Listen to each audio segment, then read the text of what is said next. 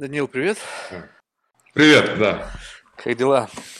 Отлично, супер.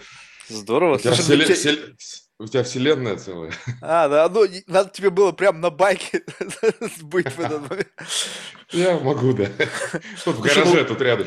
Ну, выглядит круто. Так вот сходу, даже не зная, так скажешь, что это вроде как бы мотоцикл даже, а не, а не, не велосипед. Так и есть. Ну, гибрид между велосипедом и мотоциклом. Мы, мы давно, уже года три назад думали, куда себя причислять, к э, красивым, да, или к богатым. Э, коро- к, сильным или к богатым, точнее. На велосипеде Ага. же сильные, здоровые. А, И все-таки у нас изначально была велосипедная компания. Ну, как бы вот, знаешь, вот я просто сейчас вспоминаю, когда я последний раз вообще на велосипеде ездил, да, то помню, это был велосипед Кама, не знаю, там, О, в да. школе. И вот сейчас, и сейчас смотрю на это, и это просто какое-то уже такое, знаешь, из разряда что-то, чего-то фантастического. Ну, расскажи, вот как это все вообще, идея это возникла, как это все стало развиваться, потому что, ну, я не знаю, я, конечно, понимаю, что, в принципе, вот этот, как бы, транспорт э, такой, как бы, электрический, и вообще, в принципе, с учетом изменений всей этой, там, зеленой повестки, вроде бы, как бы, очень актуально. Но вот решиться все равно вот сюда впрыгнуть, это, как бы, ну, такая отдельная история. Ну, повестка на самом деле, она, да, как вот базовый уровень, базовый слой. Я сейчас вот покажу свою настольную книгу. А, Ал Гор «Неудобная правда». Да. А вот там сейчас, если, если извинишь меня на секунду, буквально вот всё нормально. Ага. книжка. Вот в, в библиотеке а, вот стоит э, другая книжка «Экология, экономика природопользования», Танкопи, но это мой отец. А, Вот, э, вот у него куча работ по экологии, он профессор, заведовал кафедрой больше 30 лет в Алмате по экологии именно. Поэтому повестка, она вот всегда была вот на а, ну фоне. понятно. Да, но пришел к ней э, не сразу. А В 2014 году, как раз во время всех этих событий в Украине, мы с партнером создали службу доставки за час. Э, Стали доставлять э, товары из э, Приватбанка, из Майо, Алло и других интернет-магазинов украинских за час. То есть ты смартфон заказал, тебе наши курьеры сразу за час привезли. Мгм. На первых прототипах этого байка.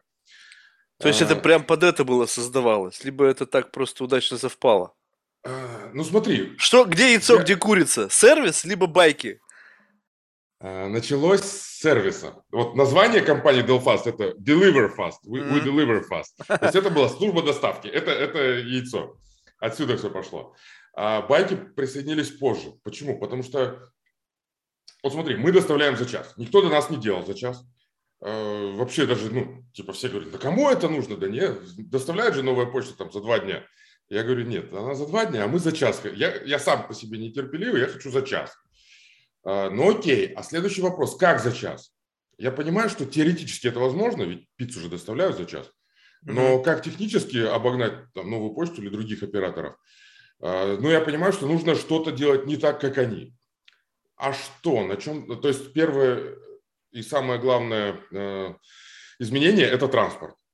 То есть на машинах нет, не получается стоять в пробке, на мотоциклах там деньги на бензин уходят, ну и опять же он загрязняет воздух. А, На велосипедах интересно, но курьеры устают. Они не могут весь день крутить педали. Ну, тяжело. Ну, мексиканцы мощно крутят. Я сейчас как вспомню, О. бедняги они. Целый день на велосипеде. Молодцы. Ну, у нас в Киеве меньше людей таких, которые целый день готовы крутить. Поэтому, ну и опять вспоминая нашу повестку зеленую, я фанат экотранспорта. Давай попробуем электровелосипед. Купили мы первый электровелосипед, который нам пообещали, там, он проезжает 80 километров на одном заряде батареи.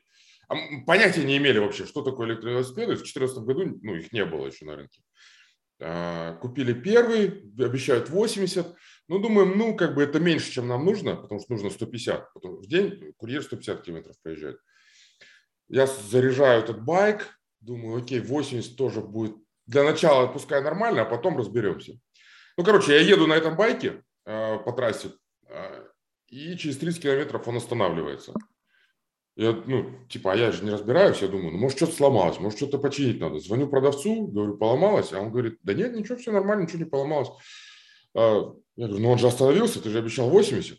Он говорит, да, 80 это если ты используешь педал-ассист.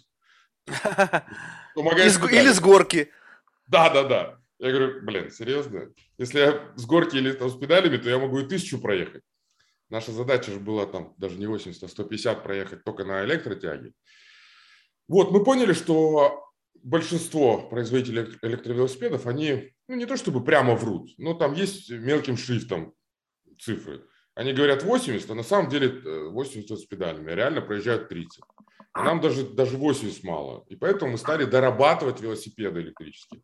Покупали там то, что есть на рынке, доставляли батарейки, ставили другие батарейки, другие моторы, потом с рамами начали экспериментировать и просто делали для себя. Вот курьерскую службу развивали, она хорошо развивалась. Э, мы стали работать с восемью из десяти крупнейших онлайн-супермаркетов в Украине, с банком номер один, с э, там, типографиями и так далее. И вот все это время параллельным ходом развивали электробайки для себя, для своей курьерки. Вот так вот все это началось. И потом это превратилось как бы в самостоятельный продукт, когда вот это last mile delivery, это стало как бы наше все для многих компаний в этом сегменте. А у вас уже был готовый продукт и протестированный в реальных условиях. Да, и в самых жестких условиях. Дороги в Киеве ну, жесткие. Там в центре брусчатка, э, зимой не чистят снег в большинстве районов. А, э, и ямы. И плюс курьер, он не будет беречь технику. Ну, прям вот, знаешь, заботиться о ней. Это казенное, там, на работе ему выдали, чтобы сделать как можно больше доставок. И он будет выжимать максимум. Поэтому у нас были такие самые честные тест-райдеры. Вот они по максимуму, на максимум возможности технику вот, э, использовали, да, приезжали в офис и говорили, так, вот здесь вот что-то там не то, тут э, обод слишком мягкий, а здесь mm-hmm. подножка, она там не выдерживает таких наших нагрузок. И нам приходилось дорабатывать, о, вот подножки это пускай мелочи, но плюс самые большие вещи. Это батарея, мотор, контроллер, электроника вся. Слушай, ну вот ты знаешь, я как бы, э, ну, сейчас мы коснемся всяких аспектов, но вот один такой существенный аспект. Я просто помню, вот идешь на Манхэттене, и там стоит одна рама, колеса стырили. Ну, то есть, как бы, ну, и это простой велосипед, то есть там курьеры, у них борьба за это транспортное средство, поскольку, по сути, это для них источник дохода. То есть, сколько ты там накрутил, столько ты заработал. Вот эту штуку поставишь, ну, как бы, во-первых, так ее просто не оставить, потому что, наверное, все-таки удовольствие это не дешевое, плюс выглядит очень круто. Даже если бы я был не доставщиком, да я просто бы погонять вот так же себе закинул бы сзади ее и поехал бы там по горам, если бы был посмелее маленько. А как вот? Вот в это же такая существенная вещь, либо просто подостыла вот эта тема. Я дальше помню, в Лос-Анджелесе, ты в Лос-Анджелесе же как-то? Да, я в Лос-Анджелесе сейчас. Я как-то, короче, э, ну, не знаю, затупил что-то и говорю, поехал в даунтаун на автобусе. Еще давно было. И, значит, еду, представляешь, такой, ночь на дворе, и какого-то хрена один белый в автобусе. И знаешь, что наблюдаю? Впереди же там вот эта рама, куда стоят велики. Да, есть. Ну и, значит, остановка, Прибегает чувак, выхватывает этот велик на педали, издаван, и там Офигеть. хозяин велика сидит в автобусе, куда? Офигеть. Выбегает, а тот так нарезал на велике, его уже не догнать было. И это прямо вот на ходу. Вот такую штуку бы они увидели, они бы ее бы просто моментально бы отжали. Как вот этот вопрос решается? Согласен полностью. Этот вопрос он стоял с первого же дня. Ну, в Киеве тоже крутую технику увидят, ну, не во всех районах, но есть неблагополучные районы, где тоже сразу уведут. И такое бывало. Реально был случай, э, у курьера увели байк, э, и э, он, ну, обратился в полицию, заявление, все. Вот наш байк, вот ну, предыдущую модель увели, а у нас там многоуровневая система защиты стоит. GPS-датчик, GPRS, данные передаются на сервер, там э, иммобилайзер стоит, который блокирует мотор, ну, не даст ему уехать, сигнализация орет, плюс которая снимается с брелка, со смартфона, да, контролируется. Короче, у нас все данные про этот байк есть, и то есть курьер, он знал, он видел, где этот байк находится физически, на Троещине. Троещина – это очень такой неблагополучный район Киева. Ну и вот, э, приехал туда на этот э, Оказалось, это паркинг, э, многоуровневый крытый паркинг. А, стоит байк, но он прицеплен цепью уже. То есть э, курьер не может забрать этот байк. Хорошо, э, выяснили, где нашли в интернете, нашли на Авито, что продается этот уже байк, выставлен. Моментально уже, да? Момент сразу, да. Нашли данные продавца, его номер телефона, его фотографию, имя, фамилию. Передали все данные в полицию. Полиция бездействует. У них, видимо, есть более важные дела. То есть потом уже а, приехали к этому человеку, и, знаешь, под гнетом доказательств ему было деваться некуда. То есть он говорит, я его купил. Так, хорошо, купил, документы покажи. Да что я буду вам показывать документы? Вы кто такие? А у нас есть документы. А что, на эту вот штуку документ. документ нужен? Ну, там номер рамы есть, там, да, техпаспорт мы выдаем. А, то ну, есть, то есть как, он... просто на велосипед же обычно, как бы, ну, велосипед, велосипед, какая там, какой техпаспорт? Ну да, регистрация не обязательная, но мы, мы все равно э, как бы готовимся к таким, к самым ну, сложным случаям, да, и да, у нас есть техпаспорт на каждый байк. А, плюс э, он там продолжал возмущаться, мы говорим, хорошо, вот как ты объяснишь, у нас есть пульт от него, вот у нас мобильное приложение, вот у нас номер рамы в техпаспорте, вот он прописан. То есть ему, ну, прижали его к стенке, ему деваться было некуда. Полиция опять же бездействовала, сами вот решили этот вопрос. То есть наши байки находят, и это был не единичный случай. В Лондоне у курьера э, украли байк, а потом полиция из Лондона позвонила нам, ну, мы не знали. Полиция говорит, вот клиент написал заявление и говорит, что он купил у вас этот байк. Это вы подтверждаете? Мы говорим, да, подтверждаем. То есть моментально тут же ему вернули байк, все это. А, видишь, у нас многоуровневая система безопасности. Слушай, а сколько вообще вот так вот уже вот с, с под вашим брендом вот этих байков ездит по миру? Ну, это сотни, я бы сказал, до тысячи сейчас. Mm-hmm. То есть за прошлый год мы продали, если не ошибаюсь, 270 байков а, за 2021. Но вот сейчас, прямо сейчас, у нас в дороге уже 300 байков. То есть столько же, сколько за, за весь год продали. Мы растем там, несколько раз в год. Ну, судя по вот тому, как выглядит дорогое удовольствие по сравнению с теми, что есть на рынке. Ну, то есть я понимаю, что здесь как бы резилиенс, в общем, все такая боевая лошадь, и, но это заложено в стоимость. Там еще куча систем безопасности, которые ты перечислил, там не в каждой машине такое есть. Да. А, это всего лишь от 127 долларов в месяц. А, вот так, да? У вас есть как программы. Конечно, да. Ну, э, все подключены финансовые инструменты. PayPal, PayPal Credit, Klarna, Affirm. Э, плюс есть собственная программа Pay Over Time. Э, ну, цена, розничная цена на полке 6600 долларов. 6599. Вот. Я не скажу, дорого это или недорого, потому что смотря с чем смотря, смотря для чего и вообще да. для чего. То есть, если это работа, то, наверное, нет. Если это удовольствие... Да, он отбивается. Он реально отбивается. Дороже, наверное. Да, для удовольствия там Харли Дэвидсон 21 тысячу долларов стоит этот э, LifeWire, новый их электровелосипед. Есть прямые конкуренты, например, Кейк, э, шведский, Кейк Калк, он стоит 16 тысяч долларов, а наш 6. При том, что наш проезжает в 2-3 раза больше, чем он, да, и стоит в 2-3 раза меньше. То есть мы уделываем всех клиентов, всех конкурентов, прошу прощения, по соотношению цена-качество. Слушай, а вот этот рекорд Гиннесса, это что, пока никто не побил, реально? Вас... Э, Представляешь? Ну там честно было, либо с горы катились половину пути? Все абсолютно честно. Сначала мы проехали по трассе из Киева в сторону Львова поехали по шоссе. А, но это не приняли, потому что должно быть на закрытом спортивном сооружении с использованием хронометров, таких как на Олимпиадах там, и так далее. А, ну то есть и это вот... в, условно в идеальных условиях рекорд это был поставлен. Условиях. Да, угу. это в идеальных условиях, но, но все по-честному. По-честному, то есть э, скорость мы выбрали максимально разрешенную в Европе, это 25 км в час. Э, ну и, и без лобового вел... сопротивления, дождя и ветра. А ты знаешь, был дождь на самом деле. Дождь Только за окном. Ну как, уже на байке. Плюс это была осень, октябрь, 12 октября, и водитель, райдер был в бушлате в тяжелом, то есть аэродинамика нам ухудшила показатели еще. Mm-hmm. То есть 387 километров мы проехали, рассчитывали больше 400. Но тем не менее, 387 – это мировой рекорд, предыдущий рекорд был 80 километров. 300, так это прям с таким разрывом? Да, да, прям. С ума сойти. 387 километров. И ага. без подкручивания, то есть просто на одном моторе? Сняты были педали. Вот именно, чтобы Офигеть. исключить возможность читерства. Слушай, ну, тогда за 6 тысяч то даже не получается и как бы дешево. Если это из одного города в другой можно переехать. Да, да, ну реально так и есть. Из Лос-Анджелеса в Сан-Диего можно доехать. Слушай, а ну вот с того момента, как начали делать это, получается, 2014 год, да, и вот до настоящего момента, как технологии изменились, что вот насколько сейчас там батарея efficiency, там ну, какие-то комплектующие двигатели позволили просто, ну как бы вот сделать существенный прорыв?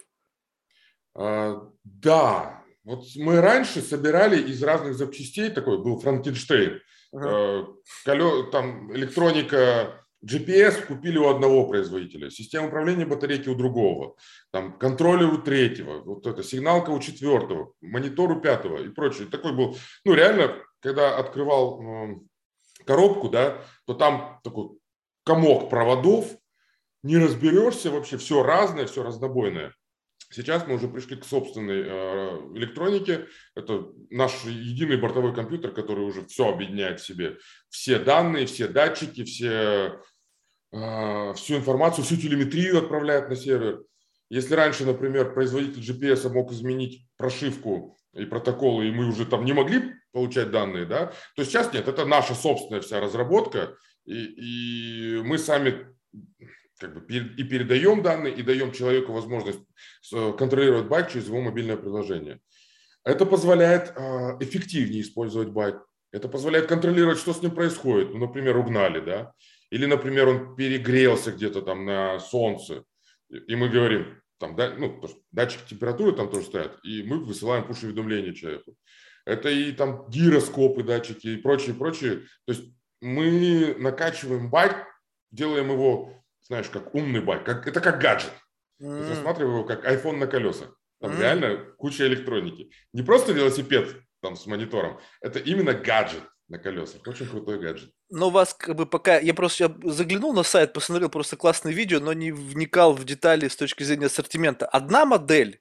Я просто видел, что вот на сайте YouTube там какая-то у нас новая версия, там какой-то там что-то там. То есть это как бы одна и постоянно апгрейдится. Либо какая-то продуктовая линейка в зависимости от назначения. А, сейчас, э, да, одна модель, вот это топ, э, модель 3.0, топ 3.0. Но мы к ней как пришли?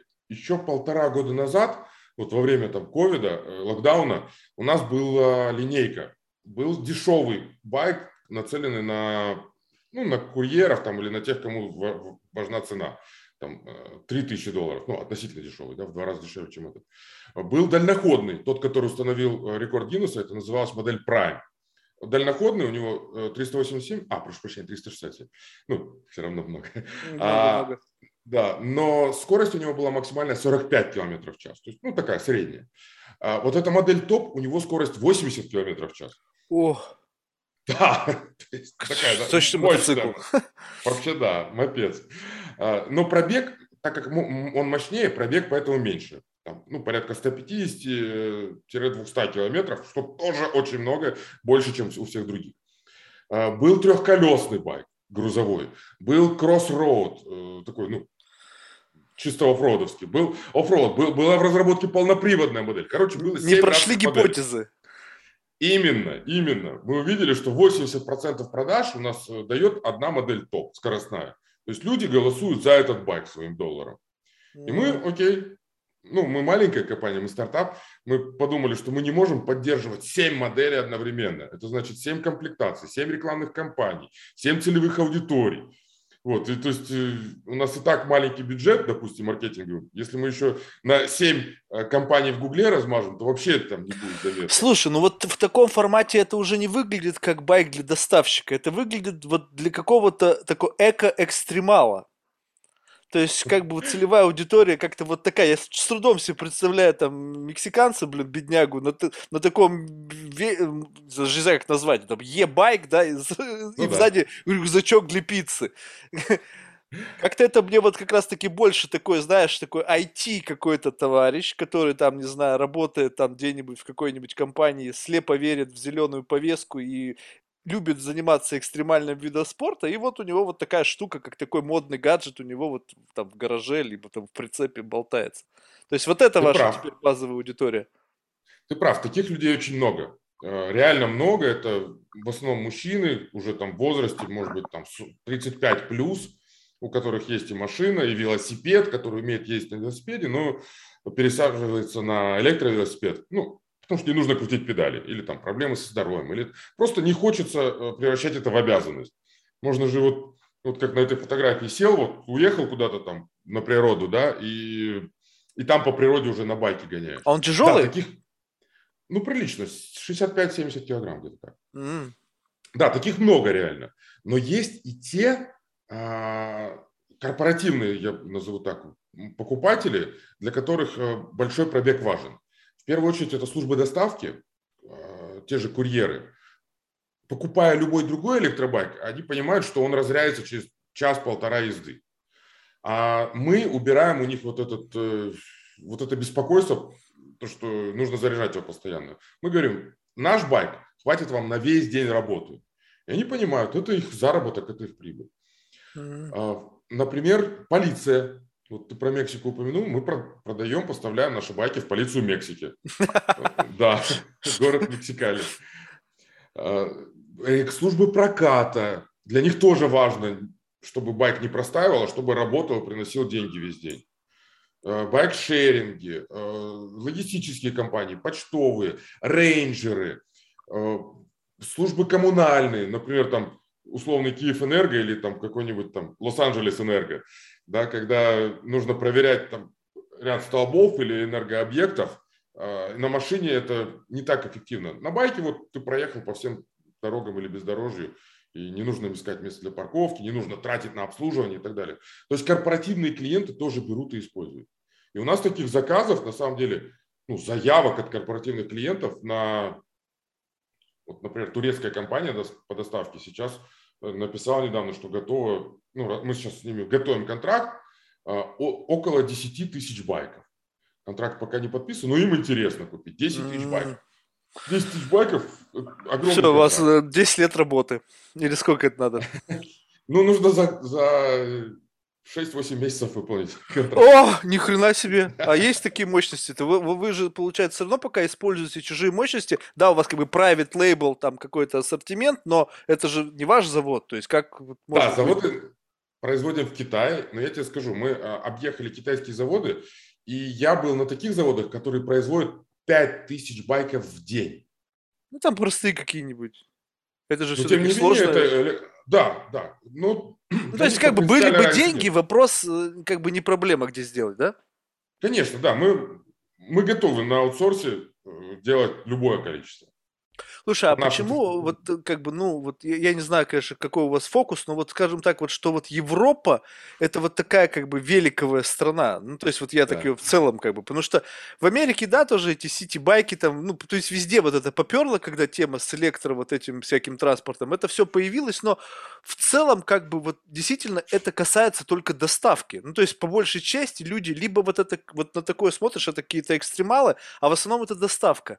А вот в Европе там люди как бы не стремаются просто на велике ездить. У них на работу да. они ездят, то есть да, у них есть. как бы это нормально. Особенно там скандинавские страны, там вообще все повернуты. У них там э, в город не заедет на машине, там, и, в общем, все это сложно. Да. И вот там-то ваш продукт был бы идеален, по сути, а вы почему-то в Америке. То есть, я понимаю, там деньги, наверное, рейзить проще, а продавать как куда угодно во всем мире. А, ты прав. Э, все верно, да, в Европе более развита культура велосипедов.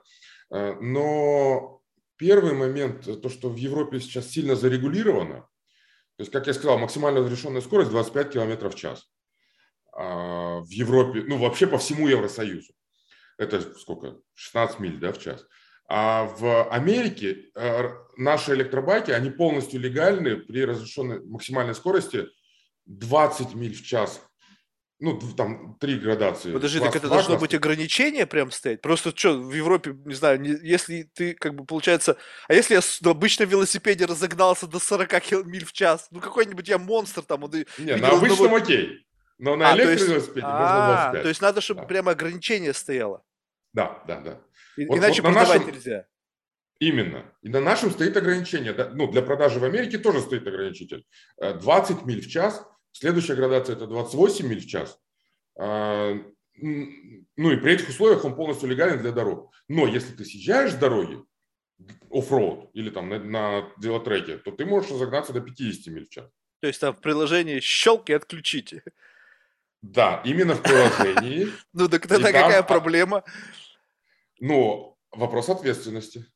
То есть, э, как в автомобиле, разрешено по хайвею ехать 65 ну, миль в а, час. Тогда, получается, в Европе так нельзя продавать, что в приложении есть, значит, официально, то есть такой, знаешь, красный экран появляется, официально разрешенная появляется. скорость там на, в Европе, там, не знаю, сколько, 16 миль в час. Если вы отключаете и делаете там полную скорость, то вы нарушаете закон и бла-бла-бла, это ваша ответственность. Компания ответственность не подлежит. Все, дисклаймер и поехали продавать.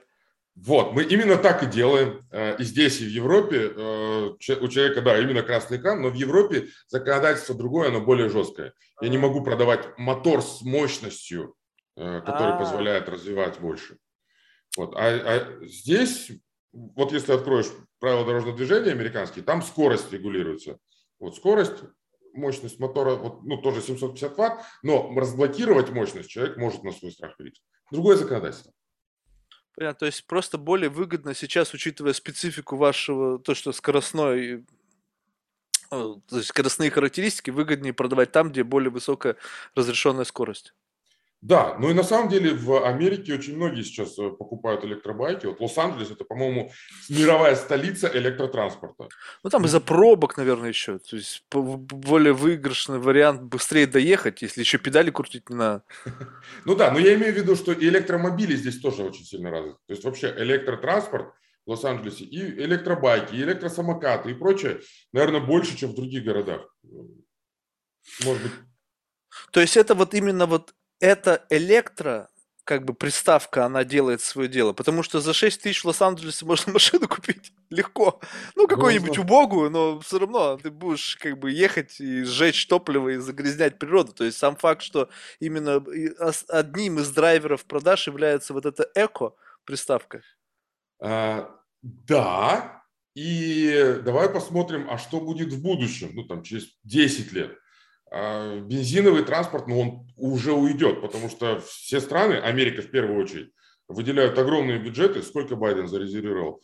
2, 3, там, полтора триллиона на развитие инфраструктуры. Из них 240 миллиардов, если я не ошибаюсь цифра, на развитие электроинфраструктуры. Да, но машины с дорог не пропадут. Что ты хочешь сказать, вот сейчас кто-то купил себе Rolls-Royce или там Bugatti, и через 10 лет ему запретят на ней выезжать? Ага. Нет, нет, конечно, не запретят. Ну, значит, конечно, еще нет. лет 30 но... это будет кататься, понимаешь? Да, но смотри, производство уже перестраивается на электромобили. То есть все новинки, вот я был в, на LA автошоу три месяца mm-hmm. назад, там 90% новинок это уже электротранспорт. Только 10% старый бензиновый. Да, они еще будут ездить на дорогах, но постепенно электротранспорт он будет вытеснять. И в двухколесном транспорте тоже. Вот смотри, сейчас в двухколесном транспорте есть три сегмента. Велосипед, электровелосипед и мотоцикл, да, бензиновый. Угу. И если вот аналитики говорят, что весь этот рынок составляет 270 миллиардов. Из этих 270 электровелосипеды составляли там небольшие 16 миллиардов три года назад. Сейчас уже 47 миллиардов а через 5 лет э, ожидается, что 120 миллиардов. Mm-hmm. И электровелосипеды превысят и велосипеды, и мотоциклы в объеме продаж. Вот сюда идет рынок. То есть вы, как бы, когда рассматривали стратегию, просто, как, как это делают правильные люди, оценили потенциальный объем рынка и поняли, что на общем фоне роста вы, если вовремя закрепитесь на этом гребне волны, то вас вынесет в дамки в момент того, когда начнется дикий, дикий спрос на рынке. Да, я не скажу, что мы именно шли в этот рынок, потому что он развивается, а мы, ну, мы органически здесь оказались, да. Ага. Мы делали доставку за час, а потом а, стали продавать. Не, ну, ну сейчас есть определенная стратегия самостоятельная. То есть сейчас Конечно. это уже пуповина, она как бы была, вот как, как это как родилось, как следствие, то, что вам нужен был транспорт. А сейчас ты это понимаешь уже самостоятельный бизнес. Абсолютно. И мы эту пуповину обрезали, потому что в 2020 году мы продали курьерскую службу доставки нашу. Во время локдауна мы, мы понимали, у нас два бизнеса. Да? Один курьерка для онлайн-магазинов, а другой продукт, который продаем на весь мир. И нас разрывало на две части. Опять же, мы маленькая компания, мы не могли тянуть все вместе. И курьерка а, – это сложный операционный бизнес. И мы понимали, что наша стратегия это глобальный рынок, это продукт, и это байки. Это а, наш самый крутой в мире электробайк. И мы решили продать курьерку. Как только появился вот этот COVID и объявили локдаун, мы буквально за неделю после начала локдауна подписали договор о продаже курьерки. Вовремя. Да. Это, ну, это позволило нам, как мы получили деньги, это позволило нам жить и быть уверенным в том, что тяжелые времена нам пройдут хорошо. Но, как потом оказалось, э, когда все перешли на удаленку, спрос на велики вырос. Люди перестали, меньше стали пользоваться общественным транспортом. А, не у всех есть машина, опять же, и люди стали пересаживаться на велосипеды и электровелосипеды. И произошел рост продаж в три раза. Ну и сейчас каждый год мы, как я сказал, растем, ну где-то зависит от года. Вот предыдущий год, 21 был тяжелый, но сейчас мы планируем, что вырастем в этом году в 6 раз по сравнению Ух. с предыдущим. Слушай, а что вот является вот основным как бы таким конкурентным ну, то есть, э, смотри, то есть у вас, да, там есть там, значит, самый быстрый, самый долгоездящий, да, вот эти рекорды. Это как бы вот такой мощный sales point, да, да. но, но как бы очевидно, вы не одни на рынке. В плане, как да. бы, есть существующая конкуренция. Вот это позволяет как бы ломать всех через коленку. Либо же вы боретесь с чем?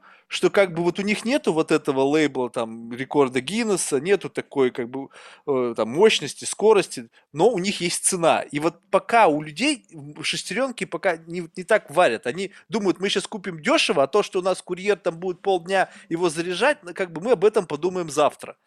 И по, но, но в моменте они набирают больше. Потом, я еще тут могу предположить, что все эти курьерские службы это тоже наверняка стартапы. У них, наверное, идея такая, что нам нужно как можно меньше денег сжечь, как можно больше вырасти, чтобы выйти на следующий раунд и еще поднять денег. Соответственно, на этом раунде нам нужно по максимуму подешевле купить, но много чем купить ваших, быть долгосрочно, как бы дальновиднее, тем более непонятно, как вот здесь вот, э, ну, вот тут, кстати, очень важный момент, что рынок батарей и вообще всех комплектующих настолько быстро меняется, что, возможно, через год та да. батарея, которая, будет, которая есть сейчас у вас, будет outdated или в два раза mm-hmm. стоит дешевле. А, да. батаре... а ты уже его купил. И поэтому есть думают, такое. нафиг, я лучше буду каждый год покупать дешевый, но апгрейдить его каждый год, чем куплю там дорогой, и через год он уже будет неконкурентоспособен.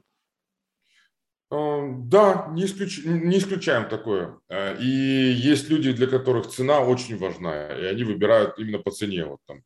Пускай меньше тысячи долларов, но, но у меня нету больше. Прошу прощения. Да, есть такие.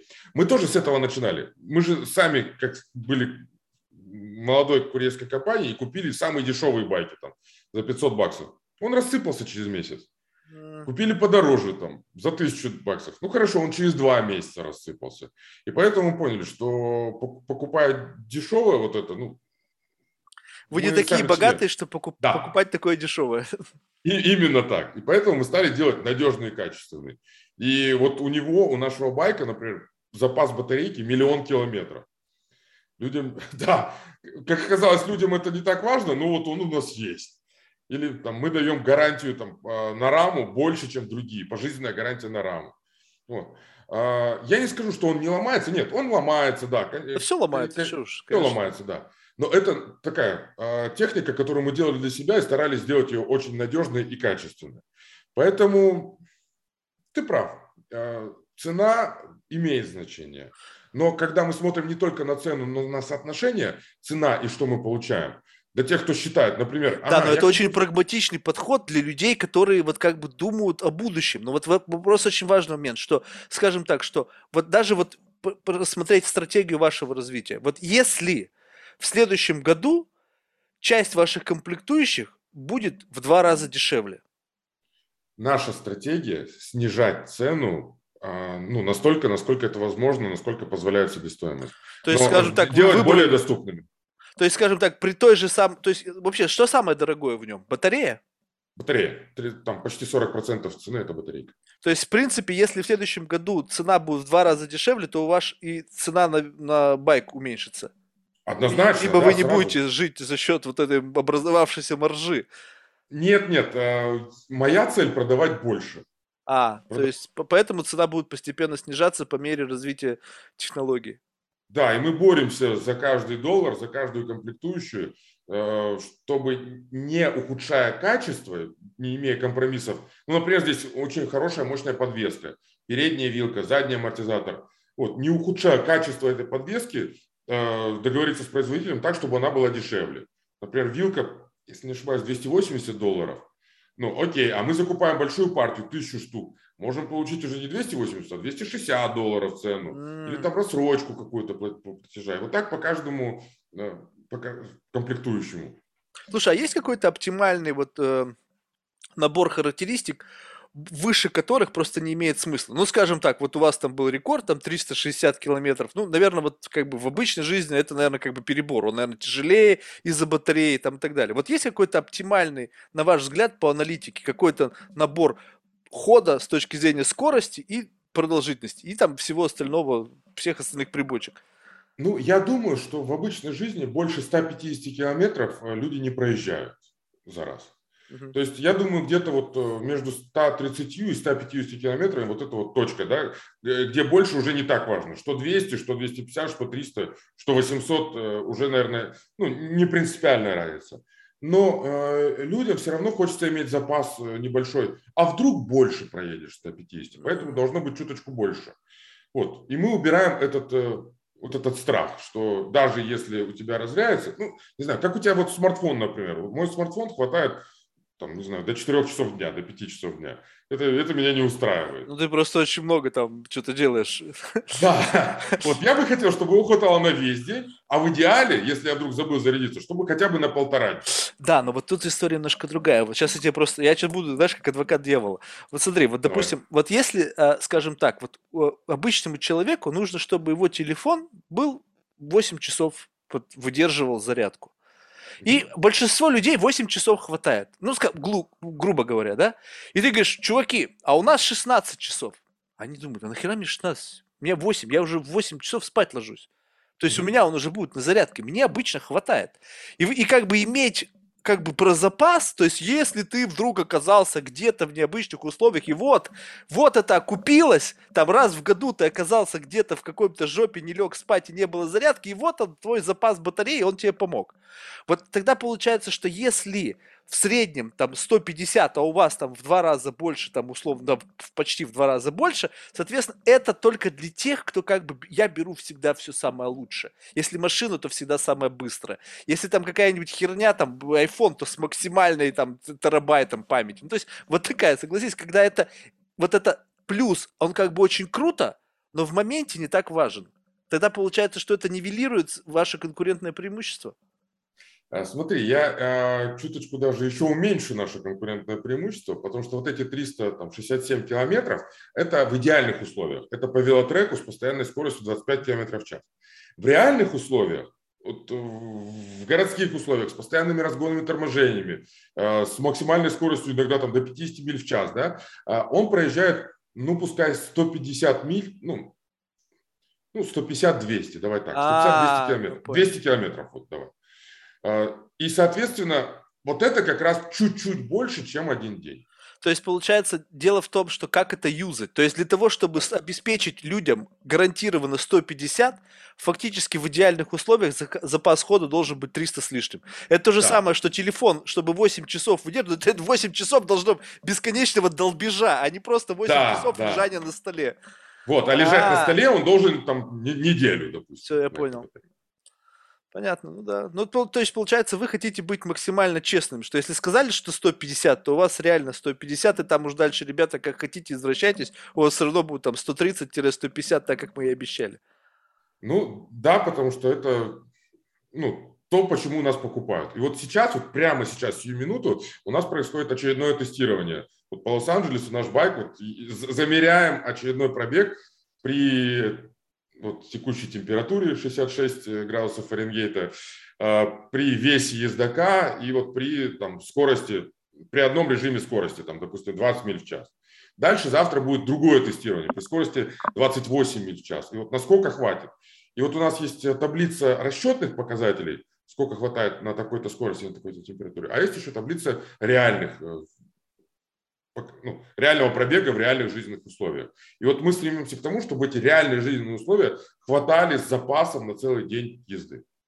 Слушай, ну вот, э, кстати, по поводу температуры. Ну, в Лос-Анджелесе там день сурка, там как бы, ну, плюс-минус погода всегда одинаковая, и она близко как бы к идеальной. Ну, то есть, если там на солнце не оставить его, чтобы он там перегрелся, я думаю, что это как бы, ну, пон- все понимают. Но вот в других странах, где даже в других штатах, где есть какие-то перепады температур, где есть все-таки хоть какая-то зима, вот mm-hmm. это как-то сказывается на перформансе? Э, да, конечно. И мы же с этим столкнулись, ну, сами, как будучи еще курьерами.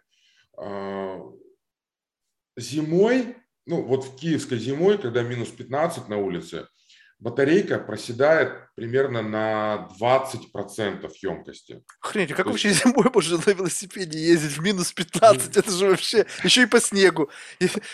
Ну, теплее одеваемся. Ты на лыжах катаешься? Не, я боюсь. Ну, ну люди катают. Ну, я, я тоже не катаюсь, но люди же катаются, да? Ну, теплее одеваются, хотя тоже минус 15 может быть. То есть это первое. Второе, ставим зимнюю резину. Э, и в Киеве еще шиповали резину. Потому что, опять же, чистят не везде далеко. Mm. Вот, ну, здесь, здесь не нужно шиповать, просто зимней резины достаточно. Так вот, батарейка чуточку проседает на 20%, но весной, когда опять будет тепло, емкость возвращается на свои 100%. Mm. Понятно. Слушай, ну вот э, как бы это у вас технологическая компания, либо Конечно. инженерная больше. Ну, то есть просто сейчас же все технологичные компании там от мала до велика булочки продаем, но у нас обязательно какой-нибудь AI, там iPad, там в пекарне, все, мы технологическая компания. То есть вот инвесторы мы... на вас как смотрят, как, как на кого?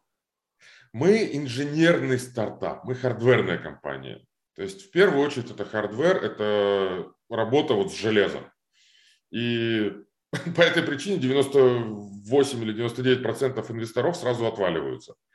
Это, они работают софтом в основном, да, с разным. Вот. Мы, у, нас хардверщики, у нас инженеры, у нас R&D-центр в Киеве. То есть там прям мы прототипы делаем, там собираем новые модели байков. И в этом году у нас будет э, два новых обновления, там две новых модели. Э, как бы одна, одна вытеснит наш существующий э, этот байк топ-3, он будет топ-3 модельного ряда 22 года. И одна совсем новая модель уже появится. Вот. И это все разработка идет в Киеве. Вот прям наши электронщики, талантливые наши мастера сидят, а в Украине очень много талантов. Э, вот мы собираем железки. Есть, конечно, софтверная составляющая, но это, это не тот софт. То есть, как я сказал, мы гаджет, но это, это не смартфон, конечно. Это все-таки скорее hardware. Hardware, а, но со всеми но, AI и прочим. Но вот это, кстати, вот эта софтверная часть, сейчас же как бы вот это все очень как бы модно, в том плане, чтобы это все было там супер коннективити, там к часам, там, там чтобы там а. тебе калории да посчитало. мой чайник вон в телефоне высылает уведомление. Вот-вот-вот, и как раз таки вот эта история, то, что там начинается там аналитика, там польза не только для экологии, но и для здоровья, главное, чтобы это можно было все пощупать и посчитать. Вот, то есть пока вы как бы на это вот ставку такую, ну просто я представляю себе такой pitch для инвесторов. Ну, понятно, hardware всегда тяжело, да, там есть какие-то склады, комплектующие, там остатки, продажи. Ну, в общем, как бы есть такой как бы существенный геморрой. Я, кстати, всегда очень восхищаюсь тем, кто идет инженерным путем. То есть там какой-то код писать, но это как бы отдельная история, ребята, как бы, конечно, вы гениальны и умны, но вот инженеры, я все-таки считаю, это такая отдельная часть людей, которые, в общем-то, ну, делают вот что-то реально, что можно пощупать, чем можно восхититься, чем можно как бы, ну, просто реально пользоваться. То есть, вот я это передам нашим инженерам.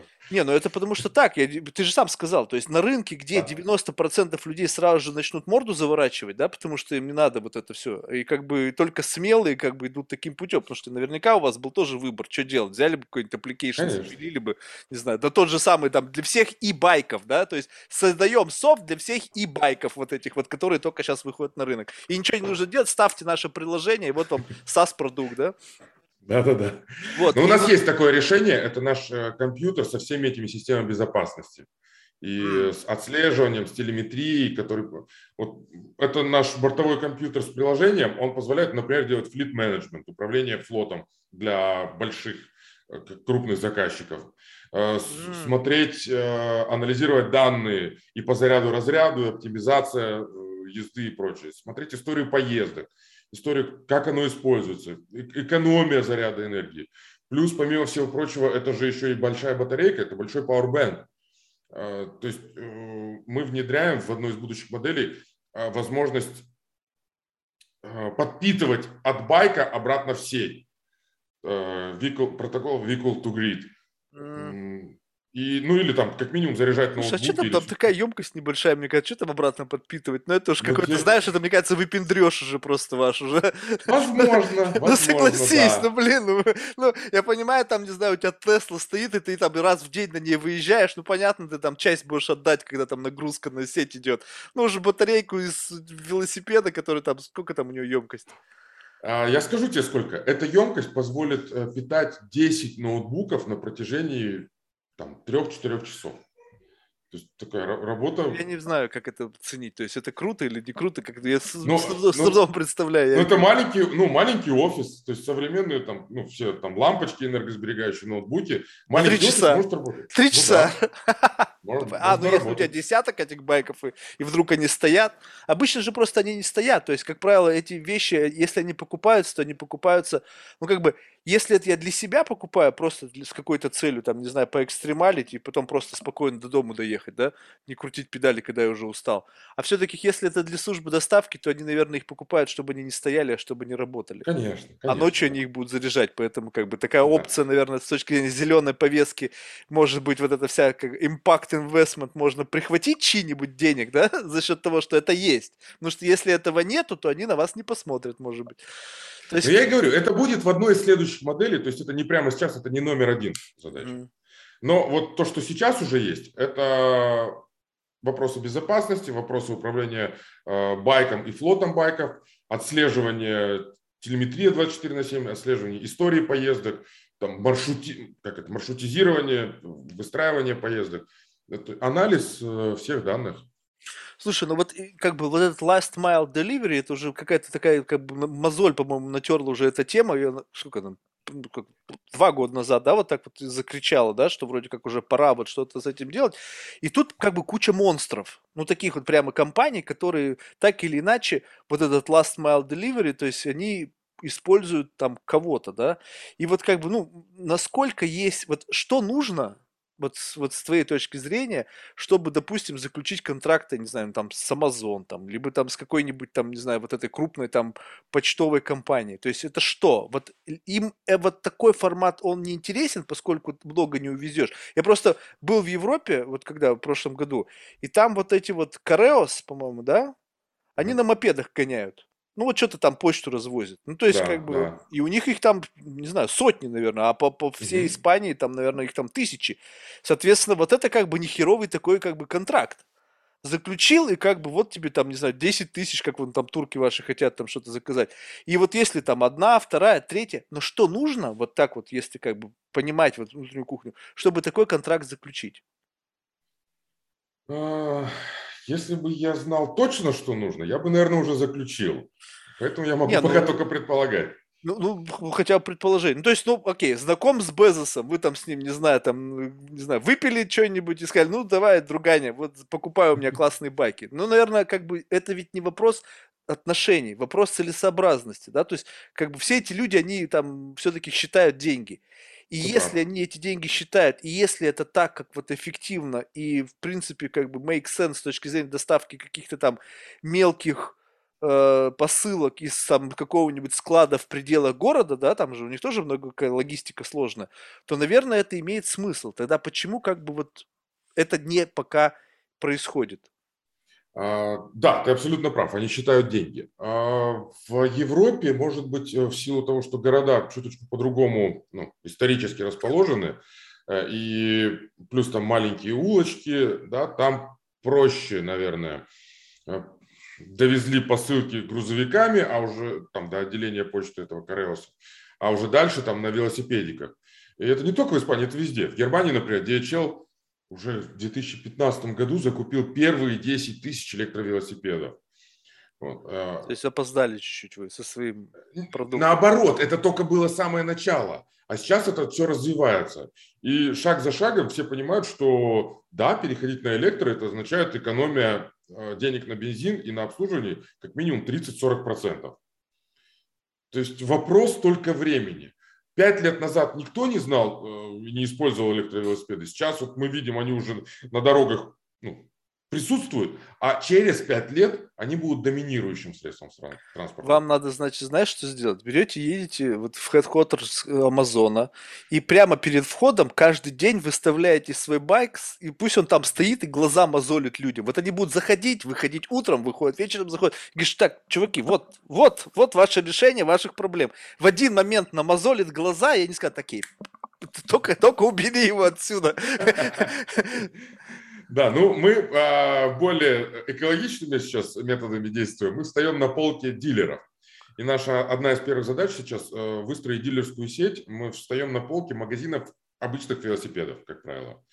А, и ну, обеспечиваем представленность, и чтобы люди видели и поняли, что есть такая возможность. Даем тест-драйв. А, у нас же новый продукт, и он ну, чуточку многим непонятен. Что это? Мощный велосипед или это слабый мотоцикл или что это вообще, да, и мы даем попробовать тест-драйв. Это один из шагов один из шагов. Э, да, но это выглядит как больше как B2C продажи. То есть B2B какой-то здесь, мне кажется, ну то есть понимаешь, вообще объем совершенно другой, масштаб другой и как бы история совершенно другая. Как бы я, я конечно, могу предположить, что там кто-то в компании, во-первых, кто непонятно, допустим, взять тот же самый UPS, да, вот кто-то там решил пойти и посмотреть, какие есть байки. Чем в дилерский центр пойдет смотреть? Ты, ты, ты прав. Поэтому, да, с B2B мы, конечно, действуем чуть по-другому. Например, у нас один из фокусов – это полиция. И вот в Америке там тысячи полицейских участков. Мы высылаем прям письма с предложениями. Ребята, вот у нас есть такой байк. Вы можете ездить на этом байке и не думать, что у вас батарейка разряется, пока вы будете... Но это в Майами. Парни, накачанные в шортах и спортивных, такие по полицейской форме на велике, наверное. Ну, не только. В Нью-Йорке, в Северной Каролине. А во многих штатах появились э, запросы Типа, о, да, нам интересно, дайте на тест-драйв. И вот сейчас мы высылаем наши байки, чтобы они могли покататься там пару недель, оценить и перейти к следующему шагу уже заказ там тестовой партии, там, не знаю, какой-то маленькой партии, не знаю, 5 байков условно. Вот, а под, прежде чем потом перейти уже там к сотням байков. Mm. Вот, вот такие шаги. Сейчас мы на этапе переговоров вот по тест-драйву. А, ну то есть вы вообще, в принципе, только сейчас подросли, чтобы вообще хоть сколько-то подобные переговоры вести? А, Потому что, да. мне кажется, вот эти все, они вот все вот там вот крупные, они так смотрят на все сверху вниз, говорят, что, кто вы там? Что за муравьи там шевелитесь? А сейчас вот как бы вот нужно было поднабрать мышцы, чтобы прийти и как бы предложить товар, который действительно вот как бы пройдет любого рода проверку. Ну, вот именно. Мы, мы на самом деле, мы только пять месяцев назад переехали в Лос-Анджелес. Mm. До этого мы все находились в Киеве. Ну, а как из Киева продавать полиции Америки? Вообще сложно себе представлять. Да. Я вообще просто плохо себе представляю вообще что-либо полиции продать. Это, мне кажется, такая какая-то сложная тема. Я вообще даже, как бы, ну, там какие-то профсоюзы, там какие-то, наверное, тоже контракты, эти аукционы, там, наверное, вообще не ну, представляю, как это... Да, мы должны пройти их комплайенс. И вот сейчас, теперь мы переместили штаб-квартиру сюда, в Лос-Анджелес, я, наши ключевые, там, Chief Revenue Officer, Chief Marketing Officer в Калифорнии. У нас э, офис теперь, э, наша То есть это здесь американская компания? Просто да, я, я просто с трудом представляю, как можно американской полиции продать украинский веб-байк. То есть это, не, не, мы американская. А, ну все. Зарегистрирован в Делавере, у нас бизнес-лайсенс Ну как, ну а ты-то все равно, как бы, знаешь, как бы тут, э, вот как бы русский, ну там, украинский, там, не знаю, корни, ты из Казахстана вообще, да? да это? Я из Казахстана, да. Ну то есть есть вот а это родился, как бы... а родился я в Москве вообще. Ну вот вообще, то есть как бы вот эта российская история, это такое ощущение, как, знаешь, как бы, конечно, очень обидно, что это так, но это все равно как бы стоп-фактор. Либо фактор посмотреть лишний раз более внимательно. Я просто помню, когда у нас были вот эти комплайенсы там с, не знаю, там с компаниями, не знаю, там канадскими э, авиационными, там этим бразильскими. Mm-hmm. Я просто помню, как вот это все начиналось. То есть такой какой-то, знаешь, вот какое-то странное недоверие, вот просто как бы необоснованное совершенно. И как бы понятно, что ты доказываешь качеством, там, не нытьем, так катанием, но в конечном итоге все равно обидно. Пока ты пытаешься доказать, что ты не верблюд, другие, которые хуже тебя, ну, объективно, но просто там родные по, по крови, да, они про, пробегают и проскакивают вперед. А, да, есть такое, может быть, потому что они знают Безоса или учились с ним там в одном институте или еще почему-то. А, ну, нам что приходится делать? Нам приходится работать над качеством. И, э, как сказал Бен Хоровиц в своей книжке «Легко не будет» или «The Hard Thing About Hard Things», вот он говорит, когда вы делаете стартап, вы должны быть на порядок лучше, чем другое популярное, самое популярное решение на рынке. И вот мы делаем на порядок лучше, чем другие. Доставку, например, мы как делали? Другие за два дня делали, а мы за час. Окей, на порядок лучше. Байк. Другие проезжают 30 километров без педали, мы проезжаем 300 с лишним. Тоже на порядок лучше. То есть мы вынуждены быть лучше, чем конкуренты. И чтобы быть заметными, мы вынуждены быть на порядок лучше. И вот мы работаем над этим уникальным предложением. То есть, да, чтобы, да, у нас есть минусы, но когда э, мы предлагаем ему решение, вот этому полицейскому или там доставщику американскому, когда предлагаем решение на порядок лучше, он уже не смотрит на то, что мы из Украины или из Казахстана. Он уже считает свои деньги и говорит, да, это мне выгоднее. Слушай, ну вам нужно сейчас этот, э, вот эта вся тема, как эти вот Bull, экстремальщики, вот, инфлюенсеров, и поехали там на байке вокруг света, знаешь, вот эта вся история. Потому что, мне кажется, ну, ну у вас просто такая, смотрю, я просто, может быть, конечно, это от того, что я никогда ну, не смотрел вот на этот сегмент. Может быть, сейчас я смотрю и восхищаюсь, а может быть, есть и подобные, как бы вот этому, также выглядящие круто. Я не знаю. Просто для меня это велосипед. Не, я помню, блин, да блин, 2000, наверное, тоже 12, может даже 10 год, э, какие-то велики были с батарейками в Нью-Йорке. Какая-то такая херня была на раме, я не помню, что это, такая сзади бобина здоровая, и что-то там они, в общем-то, вроде... Подожди, или попозже, ага. может, может быть, 14 год. Ну, может быть, первые экземпляры, может быть... Ну, в общем, как бы вот у меня вот ассоциация вот какая-то вот такая. Вот то, то, что я сейчас вижу, как бы совершенно как бы разрыв шаблона. И вот, но э, я так понимаю, что в этом сегменте, поскольку как бы ты сам мне сейчас прикинул, каков объем рынка и что он будет увеличиваться за счет как бы выдавливания там этих бензиновых и увеличения количества электрических, соответственно, mm-hmm. понимающие ребята, которые уже так или иначе в теме, которые просто даже велики выпускали сами по себе уже там десятилетия или там двадцатилетия, они подумали, типа, а что, мы же, вот у нас все для этого есть, у нас же есть свой завод давайте мы туда электрическую штуку поставим и поехали, и мы будем как бы впереди планеты всей, потому что наш бренд уже знают. И тут вот нужно что-то реально как бы вот как бы перевес. Ну да, вот у вас уже есть там рекорды, но это надо как бы продолжать. То есть у вас стратегия развития с точки зрения маркетинга это вот такая будет а-ля экстрим, либо у вас какие-то более тонкие такие есть инструменты? Ну вот смотри, мы а, номер один в мире по дальности хода. А, рекорд Гиннесса. Затем, мы номер один в мире по скорости среди электровеликов. Это вот мы недавно подтвердили в пустыне Бонневиль, э, установили рекорд. И Forbes нас уже два года подряд признает э, самый быстрый электробайк. The fastest electric bike. Два года подряд. Мы номер один по оффроуд возможностям среди электровелосипедов. Э, это подтверждает Business Insider. То есть мы там в топ-5 по стоимости эксплуатации по, по низкой стоимости эксплуатации в мире. А, понимаешь, в электровелосипедах есть вот важные параметры. Есть не важные, а есть важные. И вот скорость, пробег и оффроуд возможности – это важные параметры. Да почему контракта с Амазоном до сих пор нету? Либо с UPS, либо там еще с какой-нибудь вот этим, с FedEx, ну с какой-нибудь херней, которая как бы говорит, ребята, нам это надо. Все будет. Все а, будет, то есть вот как бы это просто вопрос времени получается. Ну, конечно, я же говорю, во-первых, мы только-только... Тут две причины. А, во-первых... Ну, ты говоришь, уже два года вас везде там, как бы во всех там крутых изданиях вас говорят, а как бы до сих пор никто там, Цукерберг не позвонил. Смотри, а, первая причина, как я сказал, мы, мы только переехали, да, несколько, 3-5 месяцев назад. А вторая причина, может быть, более важная для клиентов. А, они, вот, допустим, Uber, он говорит, э, Uber Eats, они готовы закупить э, там тестовую партию 100 байков. А, мы говорим, да, окей, дайте нам предоплату. Они смеются, говорят, нет, погоди, мы Uber, никакой предоплаты. 100 а, байков, ну, типа, чтобы произвести, ну, условно, там нужно 100 байков по, там, по 5 тысяч долларов, там, 500 тысяч Ну, в общем, долларов, нормально.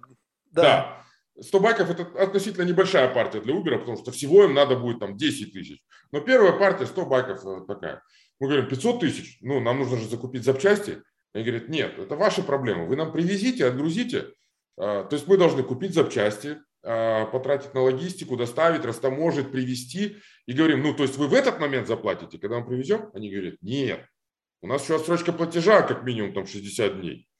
То есть э, мы должны э, найти где-то полмиллиона долларов и заморозить их на, на 7-8 месяцев. Слушай, ну не, ну подожди, но если это будет реальный контракт, то что, под это инвесторы деньги не дадут? Если вот вы подписали, и там есть там неустойки, там все остальное, ну что, неплохо, это, мне, кажется, вполне себе подожди, дил. Подожди, а, у нас не было таких денег.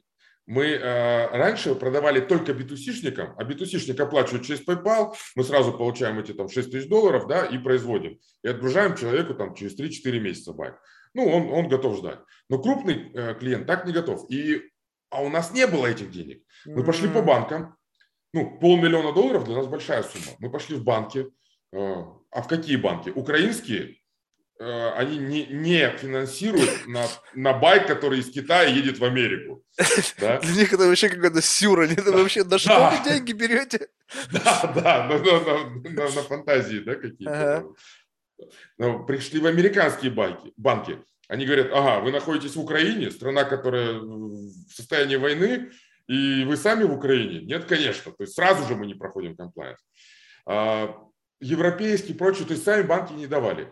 Поэтому первый шаг, который мы сделали, это мы переехали сюда и переместили штаб-квартиру. Второй шаг, мы понимали, что все равно нам нужно искать деньги. Все равно э, то, что мы переедем, этого недостаточно. Э, нам, э, мы пошли по инвесторам, и мы год назад объявили, ну, крупные инвесторы не дали нам деньги, но мы объявили краудфандинговую компанию, краудинвестинговую.